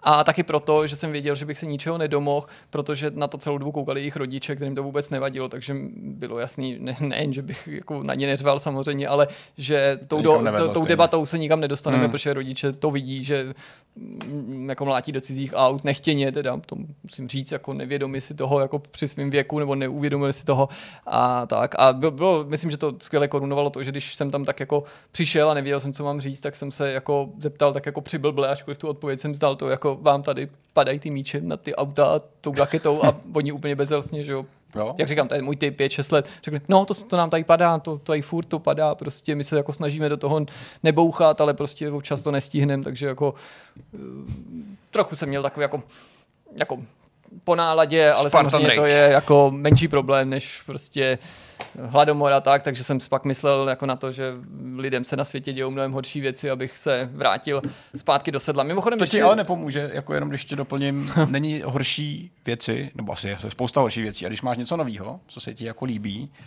a třeba ti to spadne. Jako když jsem si třeba koupil nový telefon, měl jsem ho den v ruce a spadnul mi, tak Jo. jsem se málem rozbrečel. Jakože byl jsem velmi blízko brečení a byl jsem velmi zklamaný ze sebe. Ten den jsem měl zkažený, druhý den taky, třetí ještě taky a jako fakt jako ne... Ta ukaž, co si udělal. No jo, štíplý No, růžek. mě tady asi nejvíc Ano. dostalo samozřejmě jako Jejjejjej. ta kombinace té částky, protože jako obecně u těch dalších věcí to nějak víc prožíváš a navíc toho, že jsem si to jako nespůsobil sám, to mě do je jistý míry ranilo no. ještě víc a možná co oči nevidí, jako že by to bylo lepší, ale vlastně jsem vynechal, protože ta historka má ještě víc fází, ale já vás jima nebudu nutit, ale jeden takový jako bombonek, že když jsem k tomu přijížděl, k tomu domu mámy, tak jsem teďka takový jako nový auto, že jo, prostě tak člověk takový nejistý, tak si říkám, zaparkuju to tady před barákem. A už to tam parku říká, ne, radši ne, ono je tady prostě lidi se tady řídí, prostě někdo mi toto, hodím to za barák prostě, teď tam už to, už tam zajíždí mezi ty dvě auta, prostě jak, jako to, není tam žádný, říkám, ne, to je vedle dvou aut, někdo prostě otevře dveře, prostě bouchne mi do toho, dám to na to nejbezpečnější místo, který tady je široko daleko. Za tarasy mám nějakou věc do garáže, prostě eh, bydlí v paneláku, ale ten, ten má garáž prostě v přízemí, takže ní blokovat nebudu, takže jsem to na potřetí zaparkoval jako debil. Tak, to bylo skvělý. Když si tady doporučoval ten tvůj kanál a ty videa, tak to mě jenom napadlo, doporučuju kanál Mustard, aspoň myslím, že se tak jmenuje, Mustard, ten se zase věnuje Hořčice. převážně hořčici, přesně letadlům. letadlům fakt skvělý, takový jako pěti až desetiminutový medailonky o, z historie letectví, ale teď tam třeba nedávno bylo takový to auto, který se ve 30. letech snažilo dobít uh, jeden z pólů a, a úplně brutálně u toho selhalo, ne, jako zaseklo se tam. Pak docela dobrá storka byla taky na to vlastně, to je 100% aktuální, že jsem před pár týdny uh, zjistil, že moje jméno se ocitlo na seznamu zakázaných slov v jedné hře. A dneska jsme si to tady ve FIFA osvěžili, už můžu říct, že to je hra od stejného vydavatele, ale že Takže se jednalo je o jiný titul, takže, takže jsme tam chtěli dát Bigas, Jiří Bigas, Jirka Bigas, Bigas FC, pak jako klub, takže Bigas prostě ne, Taky fakt, Le Bomba. Lebo má... Psáno Le Bomber nejde. Nejde, jo. Ne. No, Fakt, takže jo. je to fakt jako docela přísný. Pak jsem si vzpomněl na to konto, eh, jaký používám ten, že jo, Nike na PSN, že jo, a že bych vlastně začal, měl začít na to jako nějak myslet a dávat pozor, tak to byla taková věc, když eh, zemřel Belmondo, tak jsem doporučoval na Twitteru film Muž a jeho pes, protože samozřejmě všichni doporučovali ty klasiky, ty jeho nejznámější filmy a tohle je jeden z jeho posledních filmů z roku 2008, který natočil už po té mrtvici nebo po těch svých zdravotních problémech, velice takový jako uh, tesknej nebo prostě závažný, tak to mě se líbilo, tak jsem to doporučoval. No a tím se myslím blížím skoro do finále a sice, že teďka se ženou jsme zcela propadli uh, reality show. Nečekaně. Jako brutálně, Love nevím, Island. jak jste na tom vy. No ono je toho totiž několik, je to fakt jako fakt náročný, jako usledovat. My se určitě, jak se zmíní ještě o Schumacherovi, tak možná k tomu Ano. se vrátím, ale právě nemám pořádně čas sledovat, když jsem si udělal čas na Schumachera, Senu a takový, abych si to připomněl, tak máš prostě první večeře s Polreichem, to je, To je dobrý- rande na no, slepo, chápu. prostě to je jedna věc. Pak máš Love Island, ten je, ten je že jo, teďka nejčerstvější. Pak máš další řadu uh, svatby na první pohled. Jo.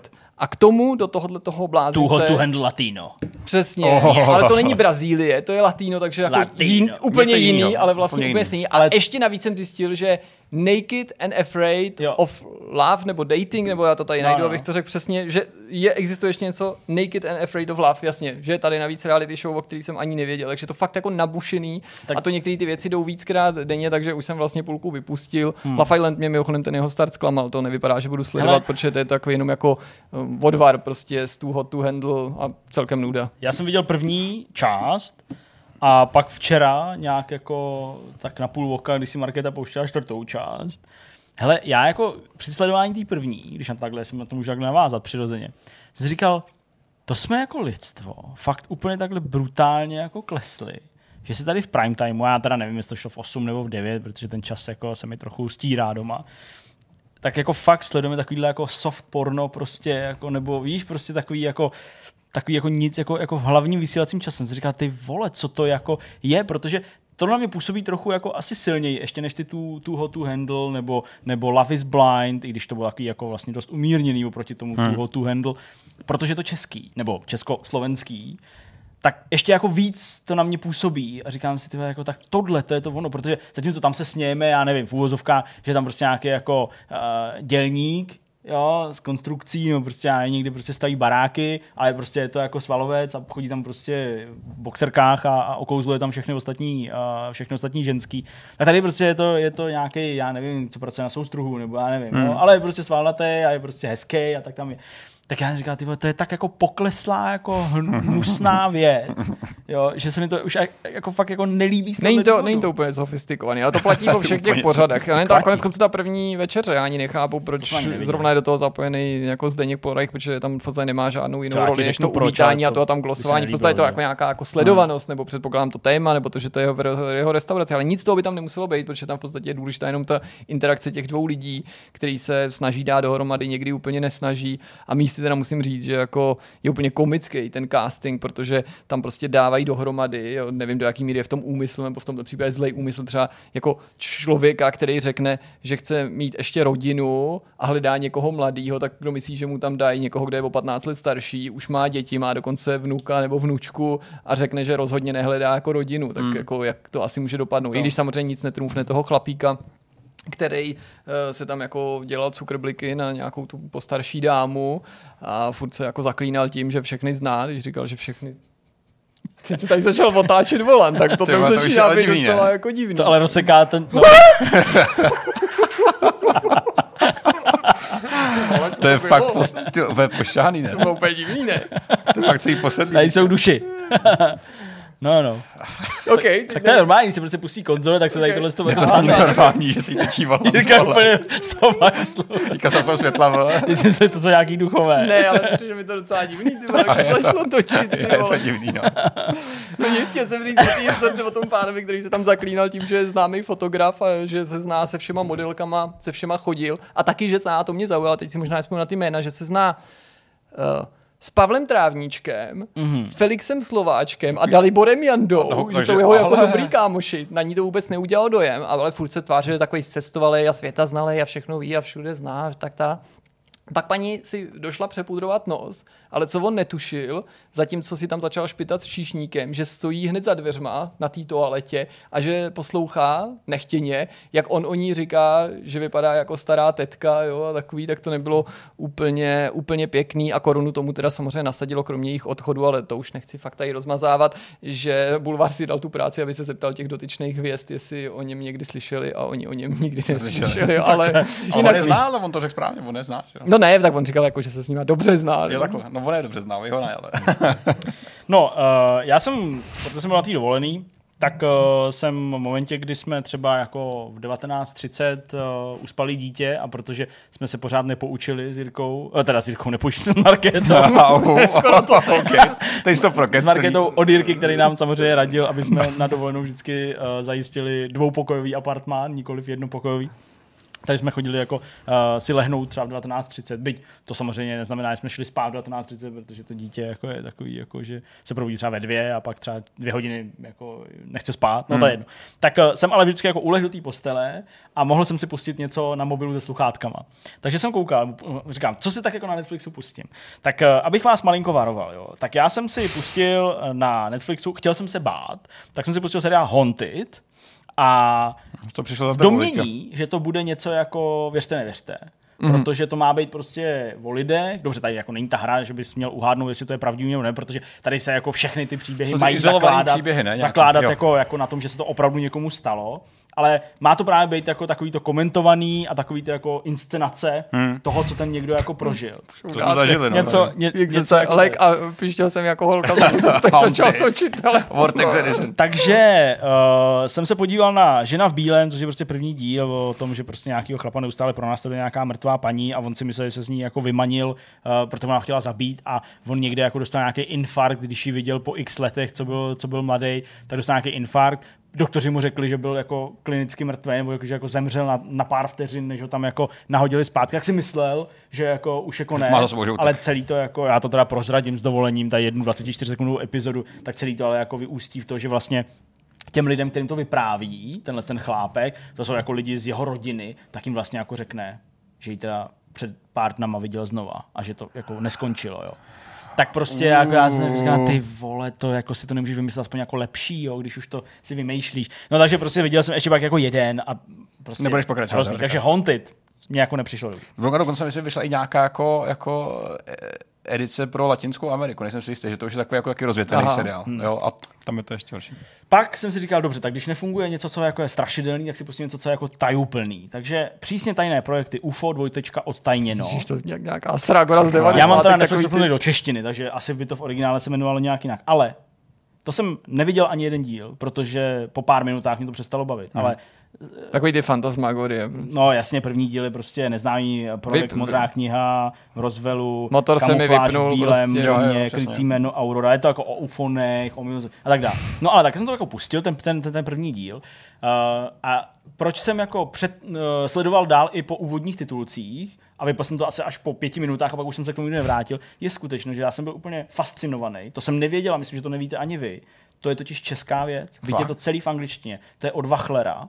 A je tam prostě jako, to, to prostě dělají lidi jako z Čech, mm-hmm. z Čech, mm-hmm. českýma jménama, prostě je to komplet jako český projekt, ale je to celý v angličtině a je to jako Netflix seriál, jako Okay. Netflix Mhm. originál. Tak to je hustý. Tak eh, to jsem jako na to vlastně koukal. Říkal jsem si, ty, tak, ty, tak to je dobrý. To je Tak mě jako, to mě jako zajímá, aspoň jak je to udělané, ale prostě nevydržel jsem to. No. Asi to třeba je dobrý, ale prostě mě to jako nezaujalo, takže jsem, Hmm. takže jsem na to nekoukal. No a tím se dostávám k tomu, co jsem samozřejmě odsledoval jako velice, velice uh, jako s velkým zájmem a to byl ten dokument Schumacher, uh, který už tady Jirka zmiňoval a samozřejmě jsem se na něj těšil, vzhledem k tomu, že mě to prostě jako zajímá a tak dále.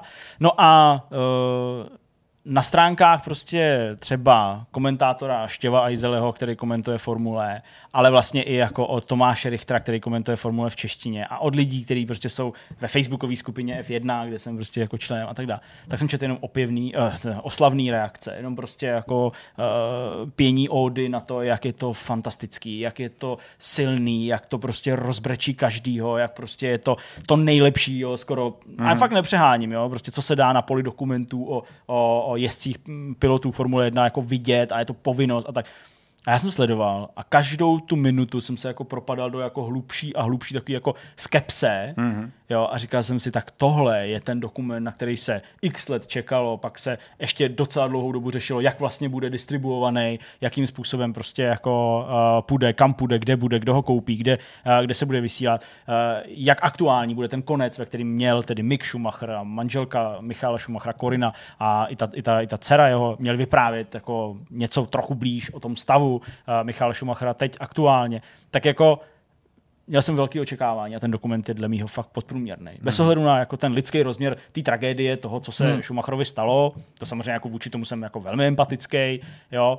Možná v tom hraje roli, že já jsem prostě mu nikdy nefandil a ten dokument jenom připomněl, proč jsem mu nikdy nefandil mm. Schumacherovi, tak prostě mě to přišlo jako špatný dokument, jo, protože prostě tam je to jako nevysvětlený, zkratkovitý, jo, jako rozumím záměru některých věcí, třeba jako ve Ferrari ukázat ty problémy a ne pak ty výsledky, které jako přišly po těch x letech strávených ve Ferrari a neříkám paběrkování, ale minimálně hledání toho způsobu, jak jako vítězit, tak pak už vlastně skoro není jako řečeno, že je to jako sedminásobný mistr světa. Jo? Hmm. Jako, jo, je to tam, asi tam někde zazní, asi No, to tam, jako někde, tam to, ale ten průlom není tam vždycky. jako akcentovaný, Hmm. jo, prostě. Pak ty skoky různý, jo, jako šmahem, jeho návrat zpátky, ale vlastně jako nedovysvětlení toho, že to ještě mělo nějaký průběh a že teda odešel až po třech letech, jo, po té, co se vrátil, uh, co se vrátil a, a jezdil za, za Mercedes tak prostě jsem si říkal, tyjo, jako někdo, kdo nemá páru a zná Michala Schumachera jenom protože ho prostě to jméno notoricky zná, protože to Hmm. prostě bylo dlouhou dobu synonymum Formule 1, prostě to znal každý, tak jako mu to nic nedá. Hmm. Jo, ale i jako v banálních věcech typu objeví se tam Vettel, objeví se tam Mark Webber, jo, ten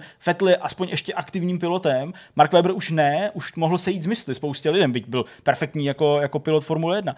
Tak tam je prostě tam sám Mark Webber, no dobře, nevím, jestli tak bylo úplně opravdu, u toho Vettela je napsáno přítel, a není tam napsáno jako aktuální pilot Formule 1. U toho Webera myslím taky napsáno jako přítel, jo, nebo něco hmm. takového. Takže jako si to ty lidi ani jako nezařadí, jo. A prostě já říkám, tyjo, to je tak jako divný, hmm. jo. Takže jsem z toho byl vlastně jako zklamaný. Mně se to docela, promiň, no, promiň, nepovídej. A, a, prostě jako neřadím to nějakým osobním žebříčku nějak vysoko. Mně se to docela líbilo, musím říct. Psal jsem taky na Twitteru, že vlastně mě to celkem potěšilo. I když k tomu mám určitý výhrady, nebo rozumím tomu, odkud třeba pramení zklamání Zdeňkovo nebo jiných diváků, to respektu. Nemám to tak vysoko jako dokument Sena, hmm. věnovaný Ayrtonu Senovi. Ne, nesouvisí to s tím, kdo je jaký pilot nebo kdo je můj oblíbenec. Prostě si myslím, že to byl ještě zajímavější medailonek, že to obecně patří mezi jedny z nejlepších sportovních dokumentů vůbec.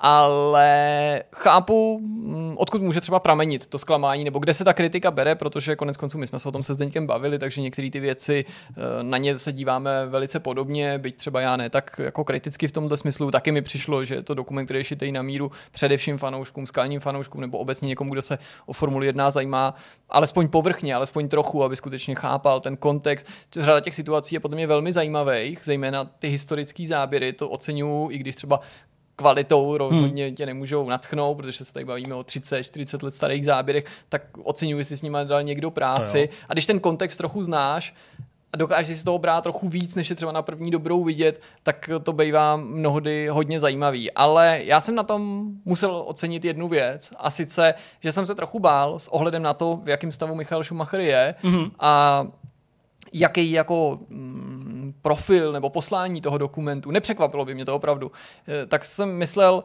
že to bude dokument, který oslavuje hrdinu. Taky jo, to... V dobrém slova Vím, smyslu, a jo, že jsem si říkal, to asi bude tenhle typ dokumentu, kde prostě nebude eh, prostor pro nějaký šedý nebo černý odstíny. A musím říct, že mě příjemně potěšilo, že v tom dokumentu, já nevím, jestli to dá hodinu a půl nebo dvě hodiny, Skoro dvě, hodinu asi 50. tak dejme no. tomu skoro ty dvě hodiny, nestaví Michaela Schumachera jenom na piedestal, že ukážou jeho slabiny, jeho lidskost. Ale teď nemluvím o slabinách jako typu, on si prostě tady něco, jako ne, se mu nepovedlo, jo, nebo prostě Ne, ale to, jednou že tady prostě- zakop, ale že ukazujou, že prostě i hrdina se může někdy zachovat tak, že tě to překvapí, nebo Hmm, že třeba to nejde úplně eh, do souladu, nebo není to v souladu Jo. s tou, s tou image nebo s tou představou. A to jsem byl rád, že se tomu nevyhejbali, nepřišlo mi to zároveň bulvární, nepřišlo mi to, že by si to sledoval, řekl si, oni ho jak chtějí očernit nebo něco podobného. Bylo docela zajímavé, jak to reflektovali ty piloti, i když samozřejmě to výpověď někoho, pamětníka, bývalého kolegy. Michal Schumacher sám se k tomu vyjádřit nemůže, ale podle mě jako ty filmaři často dost citlivě se snažili mm, probrat i v takovýchhle situacích pohled různých stran a nabídnout třeba stanovisko, když to jako glosoval já nevím, konkurenční pilot nebo ve své době konkurenční pilot, tak někoho třeba z té jeho stáje, aby ještě jako Jo. vlastně promluvil za toho Michaela Schumachera. A jedna věc ve mně zanechala takovou prázdnotu a to si myslím, že se týká jako většiny diváků, ale to nepovažuji za chybu, ani za zdařilou věc. Já si prostě myslím, nebo ano, překvapilo mě nakonec, že se tam prostě ne, neřeší to téma, ten jeho aktuální stav, hmm. ale přísám, protože nejsem na Michala Schumachera nebo na svět Formule 1 zase tak fixovaný, že ze mě nemluví nějaká jako morbidní zvědavost, taková ta bulvární, jak prostě lidi prostě, jo, klikněte si tady a uvidíte, jak někoho prostě zula zbot nějaká nehoda, nebo tady hmm. rošmelcovaná babička, kterou prostě zabil jako uh, kapsář je to velice nezvyklý, samozřejmě je to jednak tragický osud, ale je nezvyklý o takhle známým člověku pak celý leta něco nevědět v důsledku Hmm. ty nehady. A chápal jsem, že fanoušci se k tomu upínali a věřili, že se něco doví a rozumím tomu jejich zklamání částečně a tím vůbec jako nemůžu jako hodnotit to, jakým způsobem k tomu rodina přistupuje. Oni to tam taky jako vysvětlí tím, že Michal nás celou dobu chránil, teď chráníme my jeho, to je určitě naprosto, naprosto legitimní. Ačkoliv jsem si nedělal naději, že se tam jako objeví, tak jsem myslel, že do toho ne- vnesou víc světla. A tím důvodem, proč jsme si to asi všichni mysleli, bylo, že o tom filmaři tak mluvili, nebo to naznačovali a možná v tom marketingu tady zašli trochu dál, než měli, protože nakonec to není v tomhle ohledu tak obnažující a mě to vlastně nutilo klást si spíš otázku takovou obecnou, co vlastně v takových případech dělat. Jestli by nebylo jednodušší zachovat tu důstojnost toho člověka, tu úctu k němu, to je přirozený, neukazovat ho, nikde ho nevystavovat, pochopitelně, ale po, tý, co, po té, co uplynulo několik let, při, při příležitosti toho dokumentu nebo jiný příležitosti, jenom říct té veřejnosti, pro kterou to má jako často skutečně jako velkou hloubku, jo, nevím, princezny Diany, tak prostě jenom jako obeznámit je jenom tak obecně s tím stavem. Jo? Nemluvím tady o žádný hmm. anamnéze, nemluvím o žádném jako hlubokým nakouknutí do soukromí, ale jestli by to vlastně, jo, možná by to ty stavidla naopak prorazilo, možná si to představu laicky, ale eh, možná by to některým lidem jako kteří se o to upřímně zajímají, dopřálo určitý jako pokoj, vědět, že já nevím co, je třeba přivědomí, ale je naprosto, já nevím, omezený v pohybu, nebo není hmm. přivědomí, je přivědomí, ale třeba utrpěla jeho psychika nějakou jako závažnou újmu. Ale jak říkám, i tady se mi o tom těžko mluví, protože nechci, aby jsem byl podezřívavý z toho, že To jsem jenom nějaký prostě jako zvědavý a že prostě chci strkat nos do cizích věcí. Hmm. Prostě. No, tak jo, tak jo, tolik asi k dokumentu Schumacher, víc toho nemám. no a víc toho nemám ani co se týče doporučení, takže jsme úplně na konci. Okay. Dobrá, no tak díky, že jste se dívali, že jste se k nám připojili, z vašeho pohledu týden teprve začíná, tak si ho pěkně užijte. Čau. Ahoj. Ahoj.